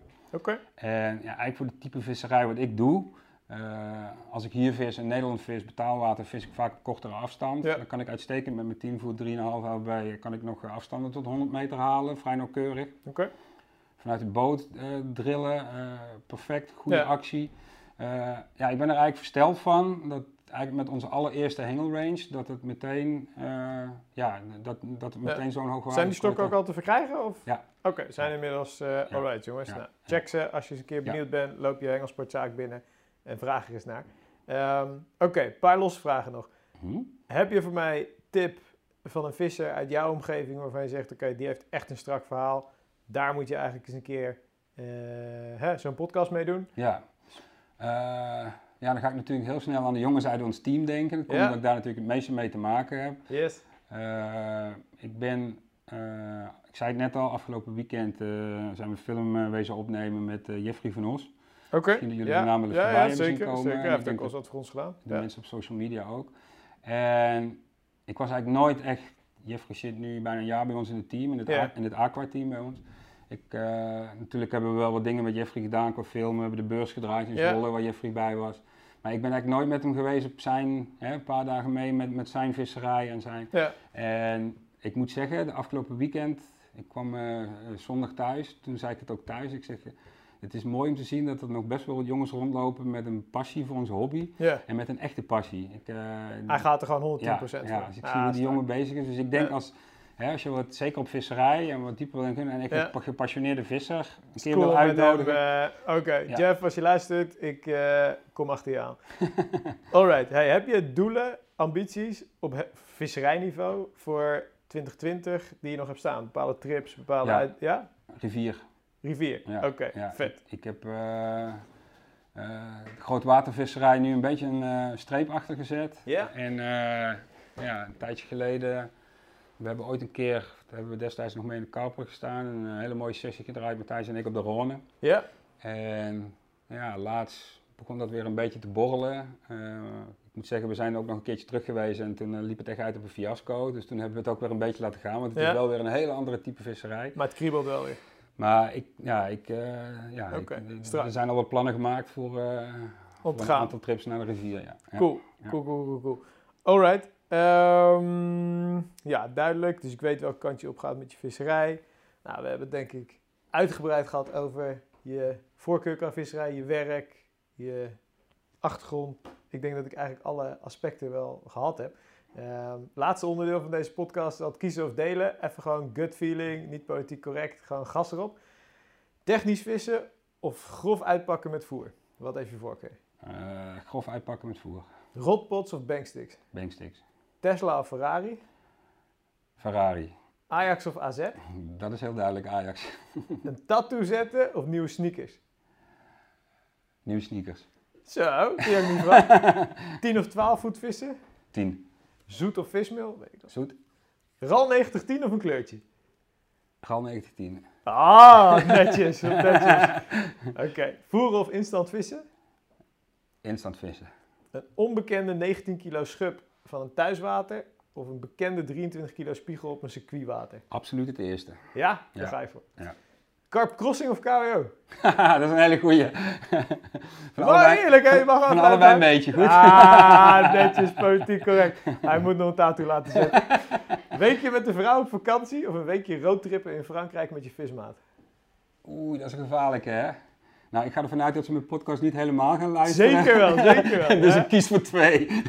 Voorjaar of najaarsvisserij? Ja, Blond of brunet? blond, Schub of spiegel? spiegel, Op afstand onder je eigen kantje vissen? afstand. En nooit meer vissen of nooit meer seks? Nou, ik, ik, ik zei net al, ik ben 44, dus dan kies ik voor nooit meer seks. Ah, deze man, hij heeft Amsterdam al gehad. Hij heeft alles al, heeft alles al gezien, jongens. Je hoeft hem niks meer te leren. Ah, super vet. Hey Erik, ehm dankjewel. Ehm, heb jij nog een boodschap, iets wat je mee wil geven aan luisteraars? Iets cools? Ehm, ja, zeker. Eh, jongens, één ding. Heb plezier in je hobby. Ik bedoel, ik zie eh, een heleboel dingen op social media voorbij komen. Af en toe eh, eh, vallen mensen elkaar aan dat ik denk, eh, waar zijn we godsnaam mee bezig? Stop daar alsjeblieft mee. Laat iedereen lekker doen waar hij zin in heeft. Heb lekker plezier. Ga avonturieren. Ga pionieren. Eh, zorg dat je een leuke tijd hebt eh, met je hobby. Dat vind ik het belangrijkste eigenlijk. Kijk, mooie afsluiter. Dankjewel. We gaan hier eh, aan de lunch, denk ik zo meteen, jongens. En met een dag of eh 14 hopen we er weer te zijn met een volgende editie. Hebben jullie vragen aan mij, aan Erik uiteraard, belangrijker, hè? die doet zijn verhaal. Ehm, hij is gewoon te benaderen, social media, fantastisch. En Erik, laatste vraag die ik nog wil stellen trouwens. Mhm. Ehm, jouw avonturen in Frankrijk staan ook deels op film. Mhm. Samen met Matthijs, dat weet ik. Maar Ja. ik ben jullie fantastische projectnaam even kwijt. Hoe noemden jullie die video's? Eh Carp Visionaries. Ja, dacht ik. Ja, ja, En staan die nog, oh, die op YouTube nog te Als je op vinden? YouTube of Vimeo kijkt, die doet Carp Visionaries en toetsen, Ja, dan zijn ze te je- vinden. vind je Op, KWO video's. hebben we ook volgens mij heel veel van jullie materiaal gewoon gepusht. Dus jongens, zijn jullie benieuwd naar eh, specifiek die grootwatervisserij? Want die komt daar volgens mij met name in beeld. Ja. Ehm, zoek het even op, stel hem vragen. En voor nu over en sluiten, want we hebben al veel te lang geluld. Tot de volgende. Zo, dit was hem. Hopelijk hebben jullie genoten van deze KWO-podcast. Nou, en wil je genieten van nog meer verhalen en avonturen? Bekijk dan een van de honderden updates die inmiddels voor je klaarstaan op de KWO-community. Vanaf 4,95 per maand ben je member en krijgt onbeperkt toegang tot alle vette films, artikelen en video's. Daarnaast scoor je ook nog eens dikke kortingen bij de diverse partners van KWO. Kortom, word member, bekijk alle updates op de website of download de KWO-app in de App Store. Jongens, tot de volgende aflevering.